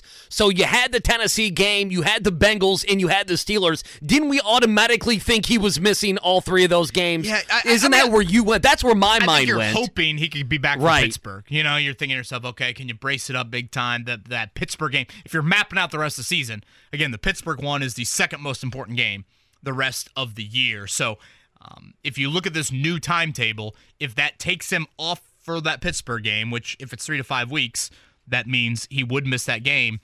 And you look at the rest of the season, including yesterday, the most important games the rest of the year, 2 and 3 on that list are these next two. Cincinnati and Pittsburgh. I didn't think yesterday Taylor would have had huge numbers, but I think you're right. There would have been those few plays that's what the season is. That he would have made that would have made the offense look a little bit different. You're right. Again, that's what this season is right now. No matter the opponent, quality of it or not, it's coming down to these one-play games, time in and time out. All right, we'll continue the Colts and Titans conversation here coming up the 9 o'clock hour. Goats of the week to hand out as well. Yeah, 9 o'clock hour, man. There's something going on. This Colts team, they got it going, man. 4 straight wins, 7-5 on the season. Had a bunch of things go their way, and we've been talking about it here on The Fan. It's the wake-up call. He's Kevin Bowen. I'm Andy Sweeney. Appreciate you joining us. Been a busy show today. If you miss any of the Colts conversation, Kirk Cignetti, the new IU football coach, Rick Carlisle, Pacers head coach, all joining us today. Find the podcast at 1075thefan.com. You know, you mentioned something. We'll dive back into kind of how we started the show here in the 7 o'clock hour, our analysis of the game and everything else. But you kind of said something about a half an hour ago, Kevin, where you go, you know, the Colts almost to the point, even when you look at how they're playing and the expectations, and when you especially look at the quarterbacks and the upcoming schedule, that now if you don't make the postseason, you're going to be frustrated.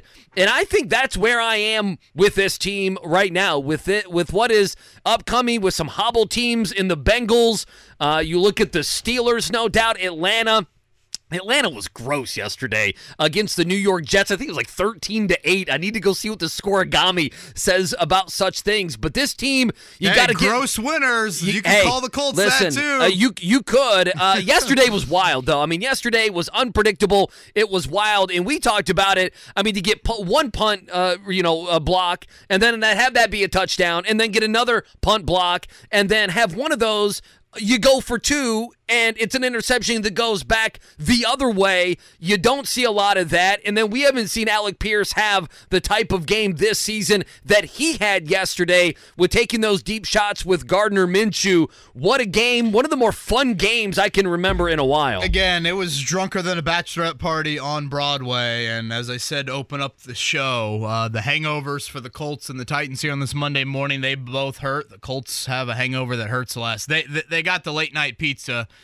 Tennessee stayed at the bar and took a couple shots there at about 2:30 in the morning. Just a wild game. Obviously, a big talking point, I'm sure, in Nashville right now is the punter getting hurt, Ryan Stonehouse, and what happened on that extra point. Poor Nick Stonehouse. Folk, I mean, they throw up the stat every game, Andy. Nick Folk, inside of 40 yards, has made 78 straight field goals, and yet he just flat-out shanks the extra point. Did Tannehill's presence as the holder, have anything to do with it? That easily could have been the difference in the game, but it is crazy to talk about a 7-5 football team in the Colts. They've already hit their over/under on wins for the season. They're 4-1 away from home. 5-1 now. 5-1 away from home. They have struggled at home. To be fair, 2-4, but again, they've made up for that away from home. It's the longest current win streak in the AFC. There's just so many things that you can have on paper such a golden opportunity, and the Colts have had that here over the last 4 weeks. But it is no guarantee that teams take advantage of that opportunity. And to me, Pittsburgh is the perfect example of that yesterday in losing a home game on a cross with Arizona having a cross-country flight. Seemingly bad weather would play into Pittsburgh's hands with kind of how they're built, and they lose that game. And yesterday, just so many storylines you can go off of, from the deep balls to Alec Pierce to the two blocked punts. Again, I mentioned it earlier, and I think it's worth repeating. Shane Steichen, when he dialed up those big plays as well. And then what a 180 from Minshew. I think it's totally fair to say, Andy, that for the 65 minutes of football, the first 65 minutes, Minshew was not good, and a huge reason why the Colts were on their way to lose that game. Well, we were going to have that conversation yet again about Gardner Minshew. It's what we were going to do. And then two plays change it. I mean, you know, and I guess probably largely change how, like, and I saw this post-game, I forget, I think it was Boomer Esiason said post-game, like, you know, something to the effect of, like, the best insurance policy in the league is Gardner Minshew. I'm like, nothing says you only watch the final 5 plays of the game like that one. But credit to Minshew. You know, some backups, they go through the game that Minshew went through, and they just continue to wilt, and it continues to go downhill. And mentally, they're just shook. They're drained. They can't recover from that. Minshew did. And when they needed him the most, it's a great on-target throw to Pierce, and then the ball to Pittman, right on target for the game winner. Matt Conti, who on Twitter, obviously, what's his special title with the Colts? The VP PR of guru. Communications. A guy by the name of Thicky Rubio on Twitter alerted this to us. Versus Tennessee, the Colts had a 300-yard passer and two 100-yard receivers, obviously in Pierce and Pittman Jr., for the first time in a game since Week 13 of 2014 versus Washington, who were the Redskins then, not the Commanders. So, obviously, I wanted to kind of quiz you on this, KB. Andrew Luck was the quarterback. That's easy. Can you think of who the two wide receivers were? Boy. So, wideout-wise, I mean, Hilton's got one's a tight end. I'll even tell you, one's a tight end. Jeez. Oh, I would have guessed Hilton and like Moncrief. If you're Moncrief's one of them. Yeah, he's one of them. So Hilton isn't? No, Fleener.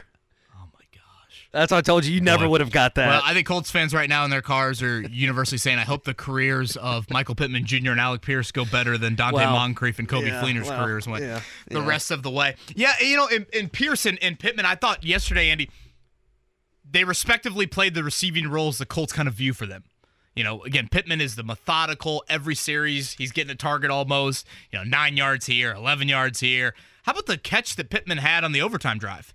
The first one.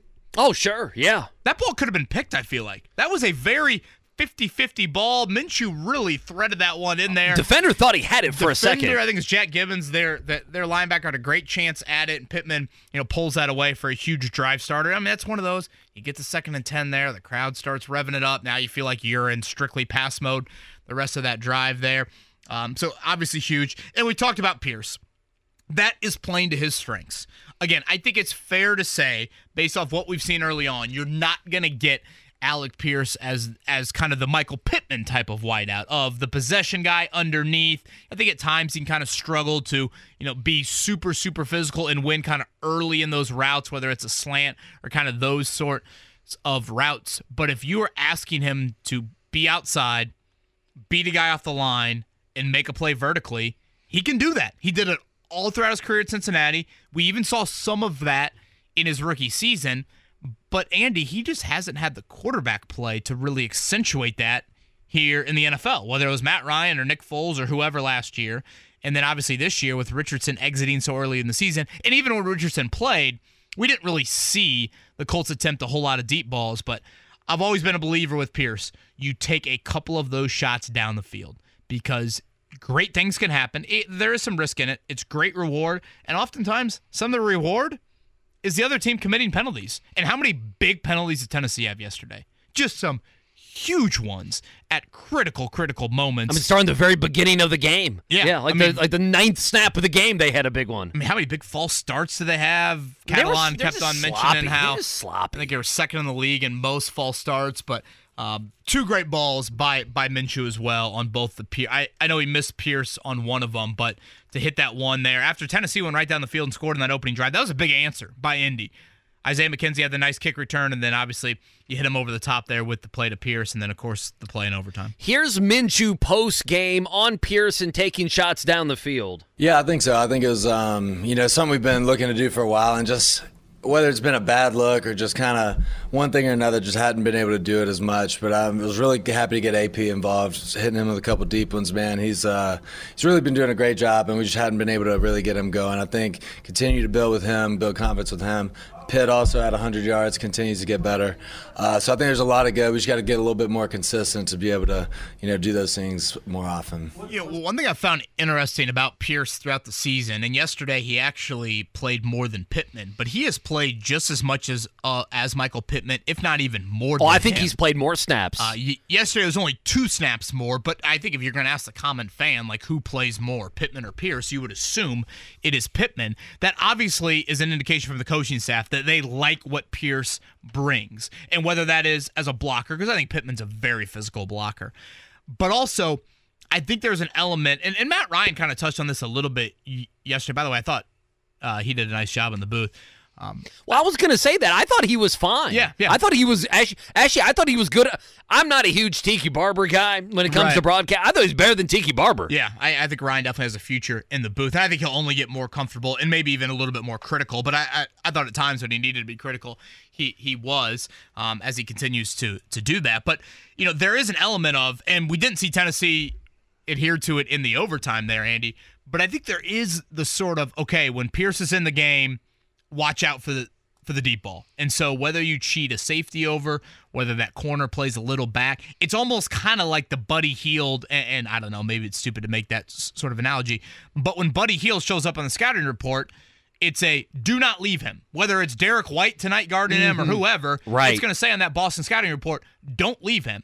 Well, with Pierce, I think he is starting, and games like this will help, but the reputation, again, is one-trick pony. But if that means a safety's got to cheat over the top, Shane Steichen's such a brilliant play caller, you can play off of that. It empties the box a little bit. It should open some things up there. Pierce is a guy that clearly they like having on the field. I just think it's important to almost force those deep balls to him a couple of times a game.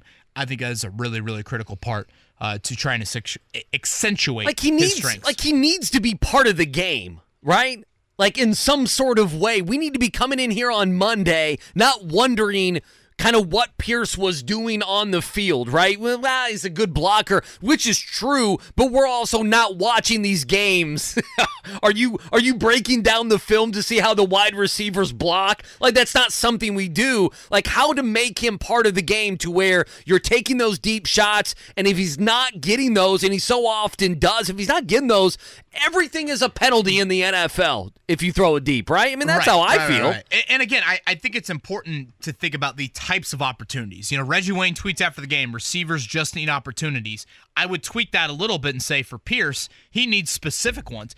We can't look at a box score on a Monday, Andy, and see 7 targets for Alec Pierce and accurately judge it just based off that box score.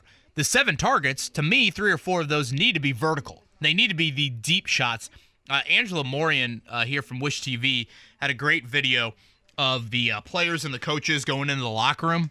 Now, is this halftime or is this after the game? Oh, I love the post-game stuff. And okay. Reggie Wayne is in very Reggie Wayne. I mean, he's fired up. He's feeling himself. You're damn right he is. Something to the effect of, my guys just need chances.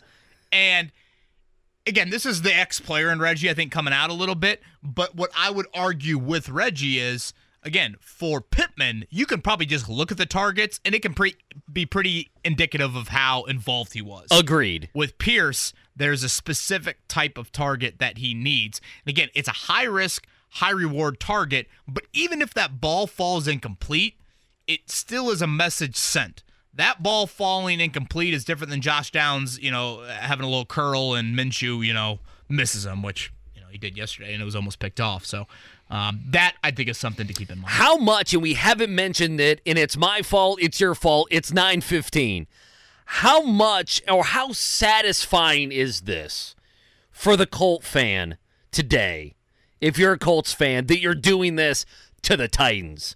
I mean, you have 7 wins, Two of them are against Tennessee, and those are two big wins, AFC wins, AFC South wins, and I kind of feel like you beat Mike Vrabel a little bit at his own game. Well, did you not? Especially in the first meeting. Yeah, and you know, well, you look at you bullied them in the first meeting, which you know Vrabel hates, and then you always think, well, he's a Patriot guy, so they're always great at special teams and stuff. I mean, they beat him at special teams. Yeah, was a huge part of yesterday's win. It's funny, obviously, New England is probably should go past tense, has been the rival in this town. I've always been curious who is second. In Jim Irsay's eyes, it would be Tennessee because, you know, they have bullied his football team. You know, they had won 5 straight.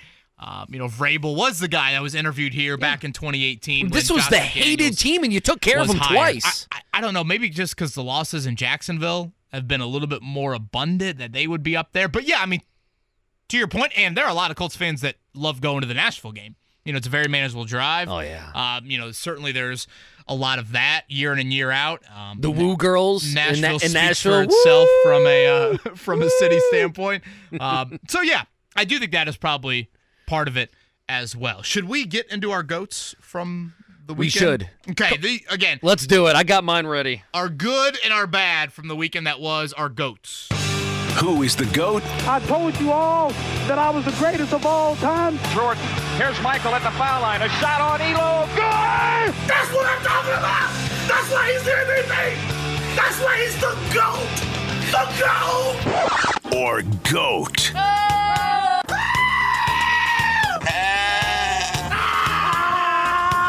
This guy sucks. Of the week. Is that Kurt Cignetti there at the end saying this guy sucks? It might be. If you missed Cignetti, he was on with us at 8 o'clock. Dude's fantastic. He's got the mic game down strong. He'll win some press conferences, win or loss this year. All right, my positive GOAT, my good GOAT.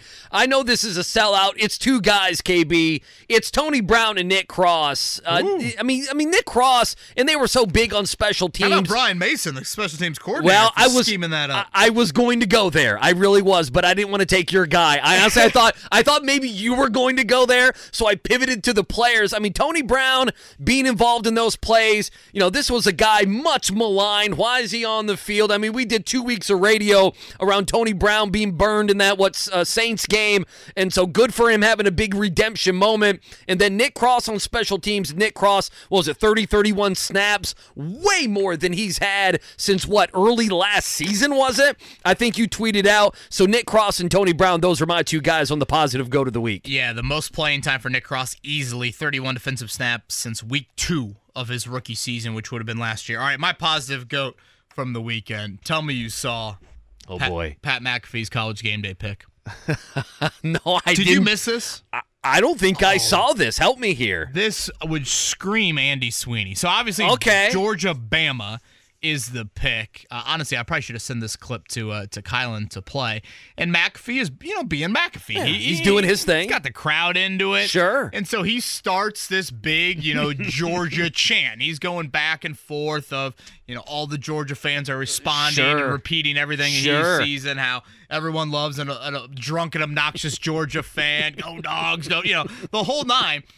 And then he pauses at the end.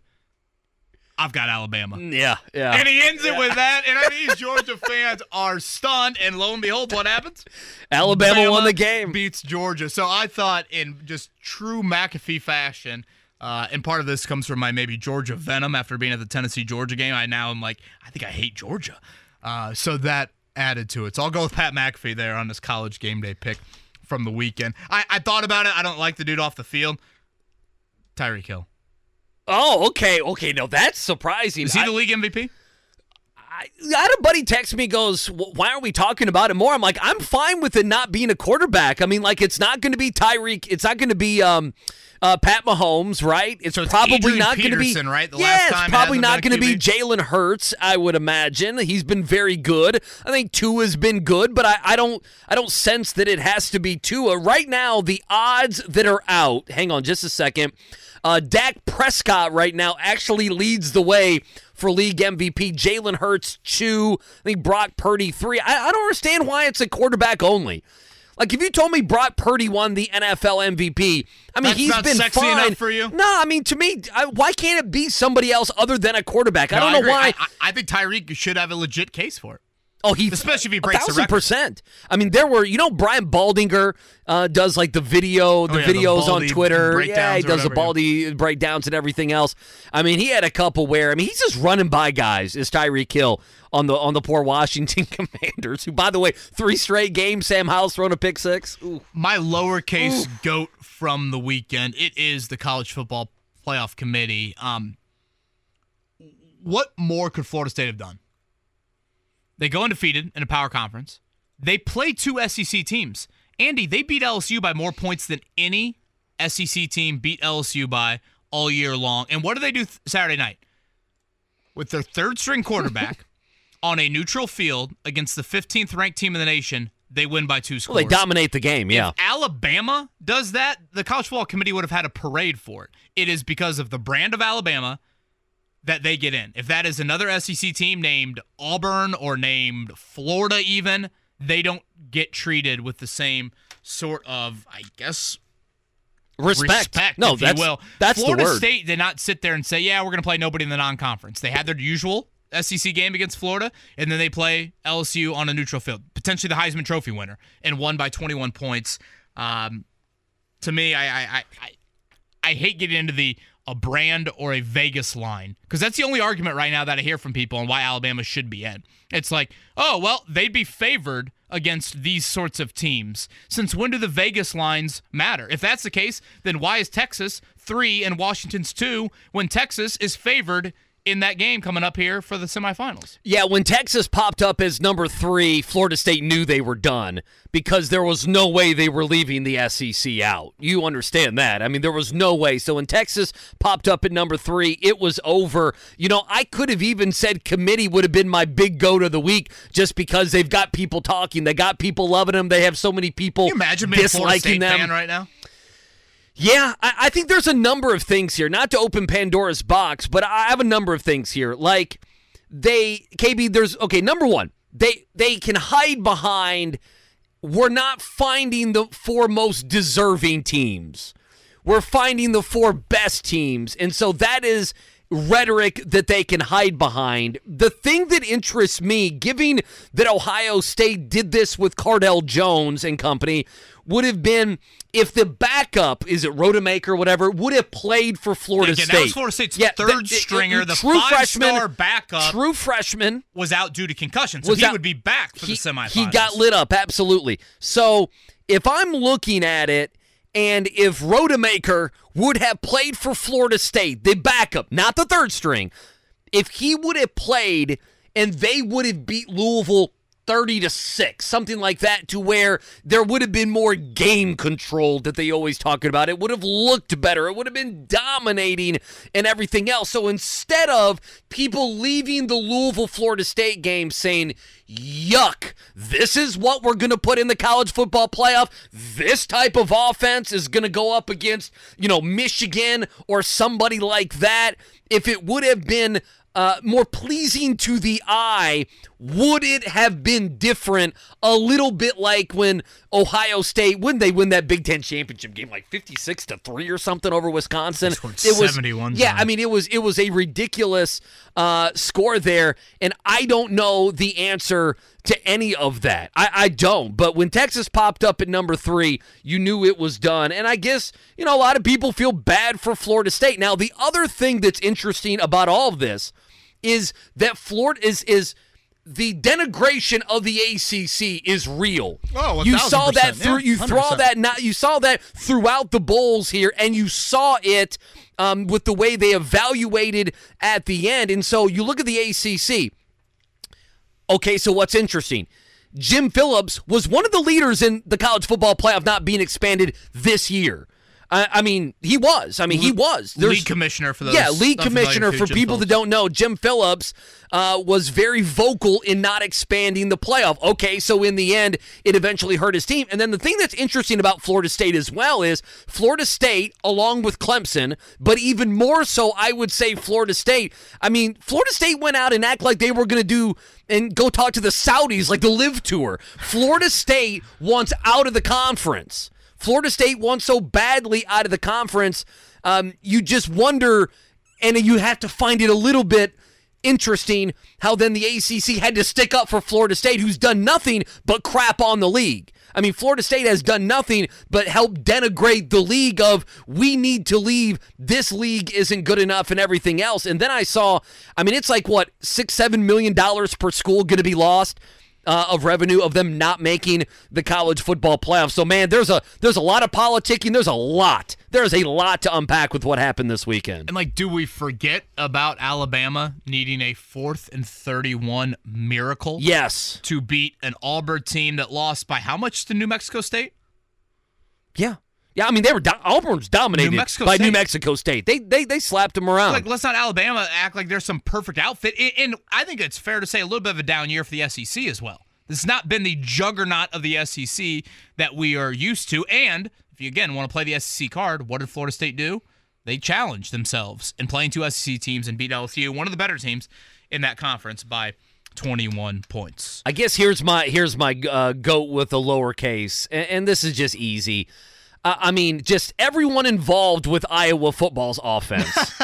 just everybody. Their quarterback threw for 3.8 per carry. That should have been a 3-0 game at halftime if they would have tackled that punt return. They ran for 35 yards. I am so tired of seeing them, and the thing is, they'll win 9 or 10 games next season. And they could average 18 points a game. And they'll be back. Well, of course, they're doing away. I was going to say, they'll be back in Lucas Oil, and we'll be doing the exact same thing yet again. But that one, 10-0 at halftime, 26-0 final. So I need to look up how many first downs they even had in the game. It's so bad. I feel like that is the annual. I know Purdue kind of hung in there last year for a bit, but I feel like it's such a bad game. Is the annual Big Ten Championship game. It's a bad game. The East winner dominates the West winner. Thank God the West. It's done now, right? Yeah, they break the divisions apart everywhere. Right. You're still going to have a championship game, right? But no divisions. But you're not going to have it come from the West. Ugh. I don't see it on here. How many? Oh, first down, 7. That's more than I thought they had. Yeah, did the punter, are they... 7 first downs. Are they accounting for that good punter they have? Did he, have a couple first downs somehow? Via punt there. So those are our goats of the weekend. Pop quiz coming up in a few. 317-239-1070. 1070, I should say, for the pop quiz. For now, let's do a morning check down. Obviously, we've been talking about it. Colts winners yesterday, 31-28. They moved to 7-5 on the season, 5-1 on the road. Post game, here's head coach Shane Steichen. Just the mental toughness, you know what I mean? There's so much back and forth, and there's so much momentum swings in all these games, and just, obviously if they get a big play, it's like, how do you, bounce back from that? And same thing with us, keeping the momentum. But it's awesome to see our guys fight every single week and just keep finding ways to win. Again, 5 wins on the road. They need to make that 7-1 with the Bengals coming up on Sunday. And again, 4-game win streak, the longest in the AFC currently right now. And no matter what happens tonight with Bengals and Jags, the Monday Night Football game, the Colts will be in that 7th spot again for the AFC and the postseason. All right, tonight it'll be the Pacers and the Celtics, 7:30 tip inside of Gainbridge Fieldhouse. Again, this is the quarterfinal of the in-season tournament. The Celtics are favored by 5 in this one. Kylan, if you don't mind, dial up that Rick Carlisle clip from earlier. We had Rick Carlisle on the show earlier and asked him about the availability for one Tyrese Halliburton, who did miss Saturday night due to illness. I certainly hope so. We don't know for sure. I think he's listed as questionable. He came down with a non-COVID illness 3 days ago, and it elevated itself pretty quickly, and he was feeling better, the night after the game. Isaiah Jackson went through something similar over the past several days. So we'll hope for the best. I don't see him missing this game, but we'll see how Mother Nature feels about it tonight at 7:30. Good news on that front there, and apologies, Andy, a few minutes ago I teased the pop quiz. Oh, how dare you do that? I think I might have been on Broadway Street yesterday with those comments. It's Monday. It's a Colts recap, Colts game. We don't do the pop quiz on Mondays. Come on, Kevin. Let everyone else lose on Tuesday, Wednesday, and Thursday. Can I go lowercase go to the week right there for me? Oh, don't be so hard on yourself. Please carry us in a positive direction. Yeah, be nicer to yourself. Come on. So, Pacers tonight, our coverage on the Fan here beginning at 7 o'clock. We mentioned college football playoff. It will be Michigan and Alabama in the Rose Bowl. We'll have that one, and that's coming up on Monday, January 1st. Texas and Washington, the 2 and 3 seeds at 8:45. And I think it's a good story, Michael Penix Jr. I don't know if Indiana fans feel that way, but just with the injuries now, following his coach. Heisman? I mean, I guess it's Daniels. At LSU, but I don't believe you should vote on the Heisman until, yesterday. I believe you should wait until everyone is done, until we have the bowl matchups, because the final week of the season means that much. I would say he'll be in New York. I will say he will not win the Heisman Trophy. How's that sound? The Irish are going to the Sun Bowl in El Paso.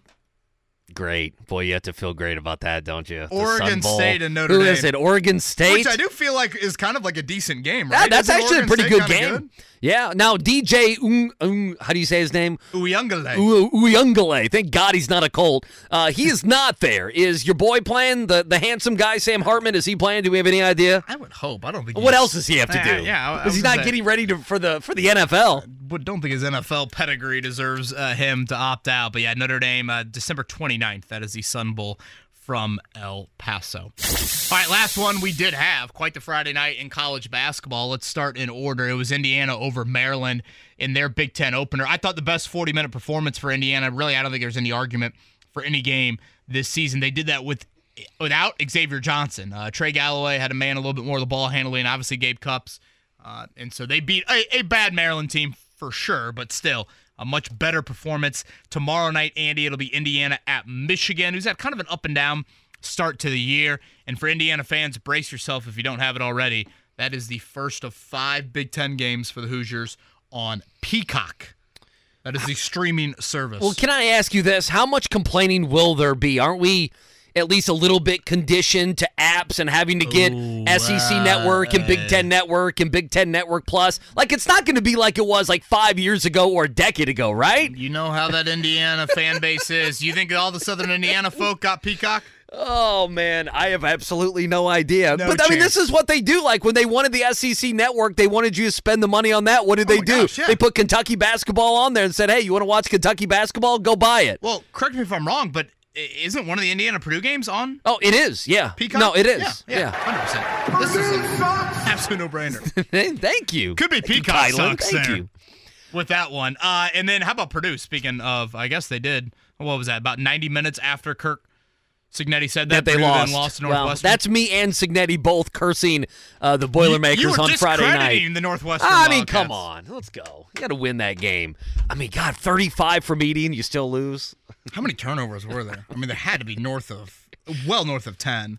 A lot of missed threes for the Boilers. They're back in action tonight. It is Iowa here in their home Big Ten opener. They are favored by 13.5. It's typical Iowa. They shoot a million threes, they score a lot, and they can't guard anybody. And Fran McCaffrey is going to be very angry at somebody, at the refs, at his own players, at somebody in the stands, everybody. Just everybody. By the way, quickly on Michigan, did we talk about this last week? That Juwan Howard's coming back, he's going to be on the bench, but Martelli's going to be doing the coaching. So he's the head coach, being paid as the head coach, but is going to be the assistant coach while Martelli's the head coach. I don't really follow that. No, I don't either, but I would imagine that'll be the case tomorrow night at 9 o'clock. Hopefully I can stay awake for that one. Oof. Yeah, 9 o'clock, IU Michigan. Butler, Buffalo tomorrow. Thad Matta going to join us. Might have a Butler ticket giveaway as well. All right, on the other side, it is no pop quiz. Apologies again for that tease. We'll continue the Colts and Titans conversation. Still got to get to our fan tweets from the game. We'll do that here to round things out. It is the Wake Up Call with KB and Andy on 93.5, 107.5, The Fan. All right, coming up in about 10 minutes, we'll get to our 5-word headlines. So find us on Twitter X, The Wake Up Call.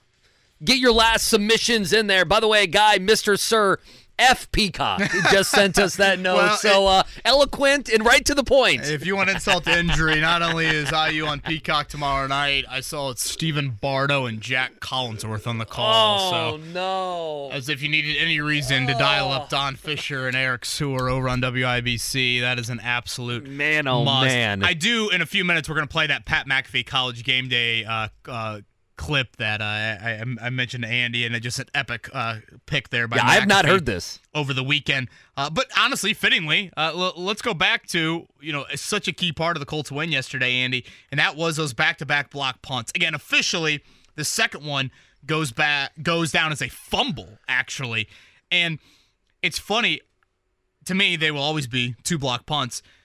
But the fact that one is a fumble just goes to show you how clean of blocks both of them were. Like, Nick Cross could have picked the first one off of Ryan Stonehouse's foot. Tony Brown did it the second time, injures the punter on that. And you know what? When the Colts hired Brian Mason as their new special teams coordinator. Yeah, you know him. I actually knew the dude because, again, he was Notre Dame's special teams coordinator with Marcus Freeman for the past couple of years. And Notre Dame last season, Jake can speak to this because Notre Dame did it against Clemson, they were a block punt team. Like, that was a huge part of Notre Dame's success last year. You said they had seven last year? 7 block punts in 12 games. That's a lot. To be fair, Andy, in college football, we do see block punts. Sure. Like, teams just, they absolutely crumble, they deconstruct, whatever, et cetera, et cetera. You don't typically see them in the NFL, and you certainly don't see them back-to-back with the ease that the Colts had yesterday. I thought a key part of it was, if you want to kind of nerd out over the block punt, the first one, Andy, when Nick Cross gets the block, that was when Brian Mason, again, new special teams coordinator, actually a Zionsville High School grad, he overloads that left side. And Tennessee is a tight end, they're number 81 if you go back and watch that play. He picks outside guy instead of Cross on the inside. Cross easily gets the block. I feel like with punt stuff, they usually say block inside then out. Sure enough, what does Brian Mason do on the second block punt? He brings Tony Brown, who's usually blocking one of those gunners. He brings him in to kind of blitz, if you will, off the edge. What does that Titans tight end do, number 81? He blocks inside after making the mistake on the previous punt. Tony Brown untouched. Poor guy. Boom. You imagine film session for him today? It's a rough Sunday. It's a rough Sunday for him. Here's we're going to play this sound. I feel like I needed more from Shane Steichen on the blocked punts post-game. Big time, blocks right there. That's a huge momentum change right there for us. But a testament to Brian Mason and Joe Hastings, our special teams coordinators, getting those things wired up, and obviously getting the blocks there were big.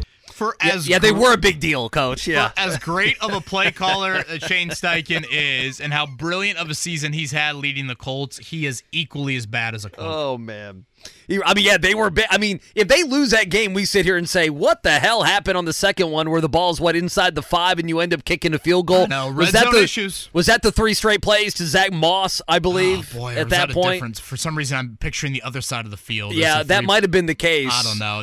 Just bad red zone play. And we're able to overcome that. Give me a little bit more, Coach. Come on. I know. Those are huge. You're never going to get – you might not get another punt block until – it might be a year from now. You might not get another one on the entire season. Speaking of giving a little bit more, Pat McAfee always does that. Again, this was my GOAT of the weekend. This was Pat McAfee Saturday with his college game day pick. It's Watson coming down the track. It's me, machine in the red and black. Ain't nothing finer in the land than a drunk, obnoxious Georgia fan. Go Dogs! Go Dogs! Go Dogs! Sick them! Wow! Give me Alabama to break home!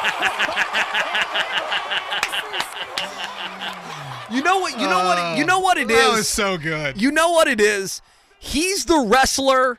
Curt Cignetti is his manager. Yeah, that's what it is. Yeah, 100%. That's what it is. Remember the Undertaker and Paul Bearer? Now they weren't the same, but you know what I'm saying. Was it Jimmy Hart? was somewhere well known. Mark Dykton is smiling. Is he in Florida yet? He's in line for whatever Mickey Mouse's fan club right now, and he's smiling. He had to get up at 3 a.m. to get in line to Magic Mountain or whatever. If you missed it earlier, we had Curt Cignetti, the IU football coach, on the show at 8 a.m.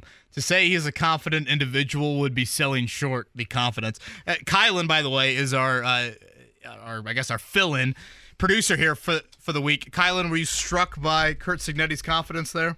I was, and a lot of inspirational quotes came from him, which I did not expect at all. He has a lot of exit the weight room, slap the board right above the door of football locker room quotes. He's so football. I love his, he's like, yeah, my staff's done. I'll get off the phone with you guys. We'll lock one more up. Staff's done.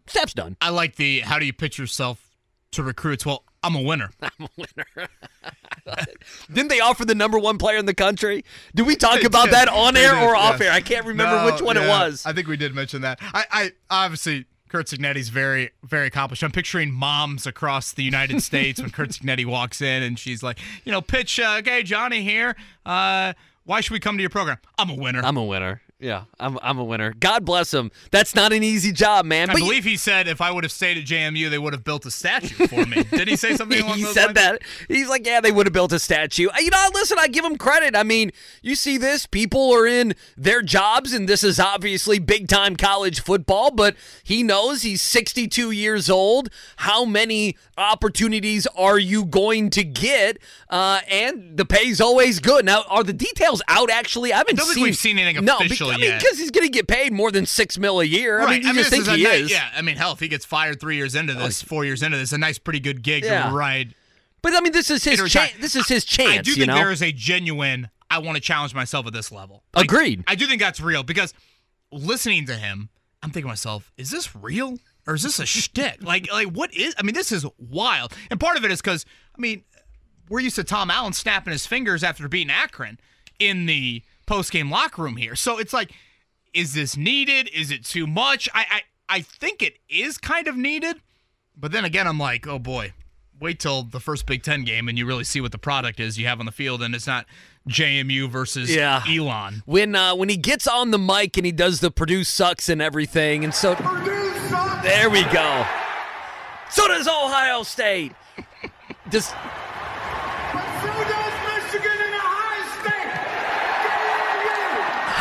How does Tom Allen... So we did not get a Ryan Day or Jim Harbaugh tweet about those comments, right? Ryan Walters did tweet about it. Yeah, no one cares. Yeah, I doubt Ryan... Jim Harbaugh's got other things to worry about. Yeah, Harbaugh's other things to worry about, and so does Ryan Day, quite frankly. Starting quarterback's leaving. He can't beat Michigan. People want him gone, even though he beats literally everyone else in the Big Ten except for Harbaugh and Michigan. But how does Tom Allen experience the Purdue sucks? He's seen it. How's Tom Allen and all of his money now experience that, I wonder? I feel like there's an element of Tom Allen right now being like, wait, she left me for him? Oh, man. Isn't there a little bit of that? The same age bracket-ish. Yeah. LEO to Purdue sucks? Yeah. The Purdue sucks. Quickly, before we take our final break here, Celtics favored by 5. What do you expect at Gamebridge tonight? Again, our coverage at 7 o'clock. I really think the atmosphere is going to be outstanding. I thought Rick Carlisle's comments earlier to us was spot on. Play with the urgency like you're down 10 from the onset. I want to see the Pacers get into competitive late-game moments because, again, they haven't felt this sort of atmosphere environment, and they've earned it, to be fair. Amidst the 10-8 up-and-down start, they've earned this opportunity to have a home game against the best team in the league, be on TNT, all of that. Get me to the final media timeout, Andy, and create back and forth. Get the defense chant, not just being through the speakers and Turner's block. Get everybody. And you know what? I don't know if I have time for this. I want the rich people in the front row wearing Pacers gear. I'm tired of the rich people up front. Now, Kylan, boy, she was fired up. She lit up. For how much you pay for tickets to sit there front row. Thank you. What do they wear? Like a sweater vest? They're acting like they just came from the office. You know what? If you're that rich, you have an assistant. Have the assistant pack your Pacers gear in a bag and change before you go over to Gamebridge Fieldhouse. Is Jake going to be there tonight? He could, maybe take some shirts with him and pass them out to everyone front row there. I'm fired up about that. You are fired up about that. We have to hit one more break. Yeah, we do. All right. We'll do one final time here. This song reminds me of the analogy, Kevin, that you used earlier. What was it? Someone went home and got the pizza, and someone stayed for two more shots. This is the song that's playing when you're taking those two more shots. Again, the Colts and Titans, it was drunk. It was one of the drunker games, drunker than a bachelorette party on Broadway Street on Sunday. But the Colts went home, and they got pizza. That's it. That's the Titans stayed at the bar. They stayed at, is it Tootsie's? Acme. That's one of them. Trying to think of the other bars. I mean, hell, there's a million of them. There's the Kid Rock bar if you want to go there. A little Kid Rock. Wherever. They stayed and they had a couple shots of Jameson. So the Colts have a hangover, but it's not as bad as Tennessee's hangover right now. That's how I sum up yesterday's game. Oh, yeah. They're not a good team. We'll see again tonight. If you want to root against me, you can. I need the Jaguars to win. That's what I need for my eliminator. They're favored by 10 over the Bengals and Jake Browning. So we'll dive into that. Kirk Cignetti joined us. Rick Carlisle, a tons of Colts conversation as well. You miss any of it, 1075thefan.com. A couple minutes to go. Let's get some five-word headlines here to end things on this Monday. All right, so I'm going to go to this one. Q317, Levis needs extra plop mayo. There you go. I shortened it a little bit for him, but I think everyone understands. Very good there by Q. Aaron, every win counts the same. Again, this ain't the College Football Committee here, folks. Spot on there. This one from Jake had me laughing. Minshew, no, yes. Well, at least when he throws the ball deep, it's like an arm punt if it gets intercepted, right? Hey, I thought that's how I view it. I thought two of the balls to Pierce deep were pretty good. They were great throws. You kidding me? I think Tim sums up a lot of Colts fans here. My heart needs a break. An exercise in overcoming everything. Holly continues the Nashville reference. Two-step and win out of Tennessee. That's a good one. I like that's that. That's very one there good by Holly. Mark, insane in the membrane game. Matt Ryan was finally good. I thought Matt Ryan was fine. Agreed. I thought he was fine in the booth. Last one for me from Noah. What the F just happened? Mark kind of sent out a GIF of this yesterday when teasing Monday's show. Watching that one and trying to decompress from it, I felt like I was watching the movie Hangover and waking up in the suite. And I'm scrambling for my glasses. A little bit, yeah. There's no tiger in the bathroom. Yeah, and I'm just waiting to hear that tiger roar and desperately looking for a water bottle. How did your boy Tiger do, by the way? Speaking of advance, yeah, okay, yeah. But did okay. Like he finished four rounds of golf, right? Right. Didn't finish last. 2 rounds under par. Yeah. Oh, there you go. A lot of good positives outside of just looking at the box. I mean, hell, he walked 4 straight rounds of golf. Did he activate his glutes properly? The glutes Remember were activated. That? He looked like he's been in the gym. How many surgeries has that guy had, man? I mean, honestly, has he had 30 surgeries? I think there's a lot that's been in that body. Well, I think you're probably right. I think you're probably right. Thank you to Rick Carlisle. Thank you to Kurt Cignetti. Both of those will be up on the podcast. Thad Mata tomorrow. Hoping to have DeForest Buckner at some point this week as well. It's a great Monday here. Enjoy the quarterfinal in-season tournament. We'll talk to you tomorrow.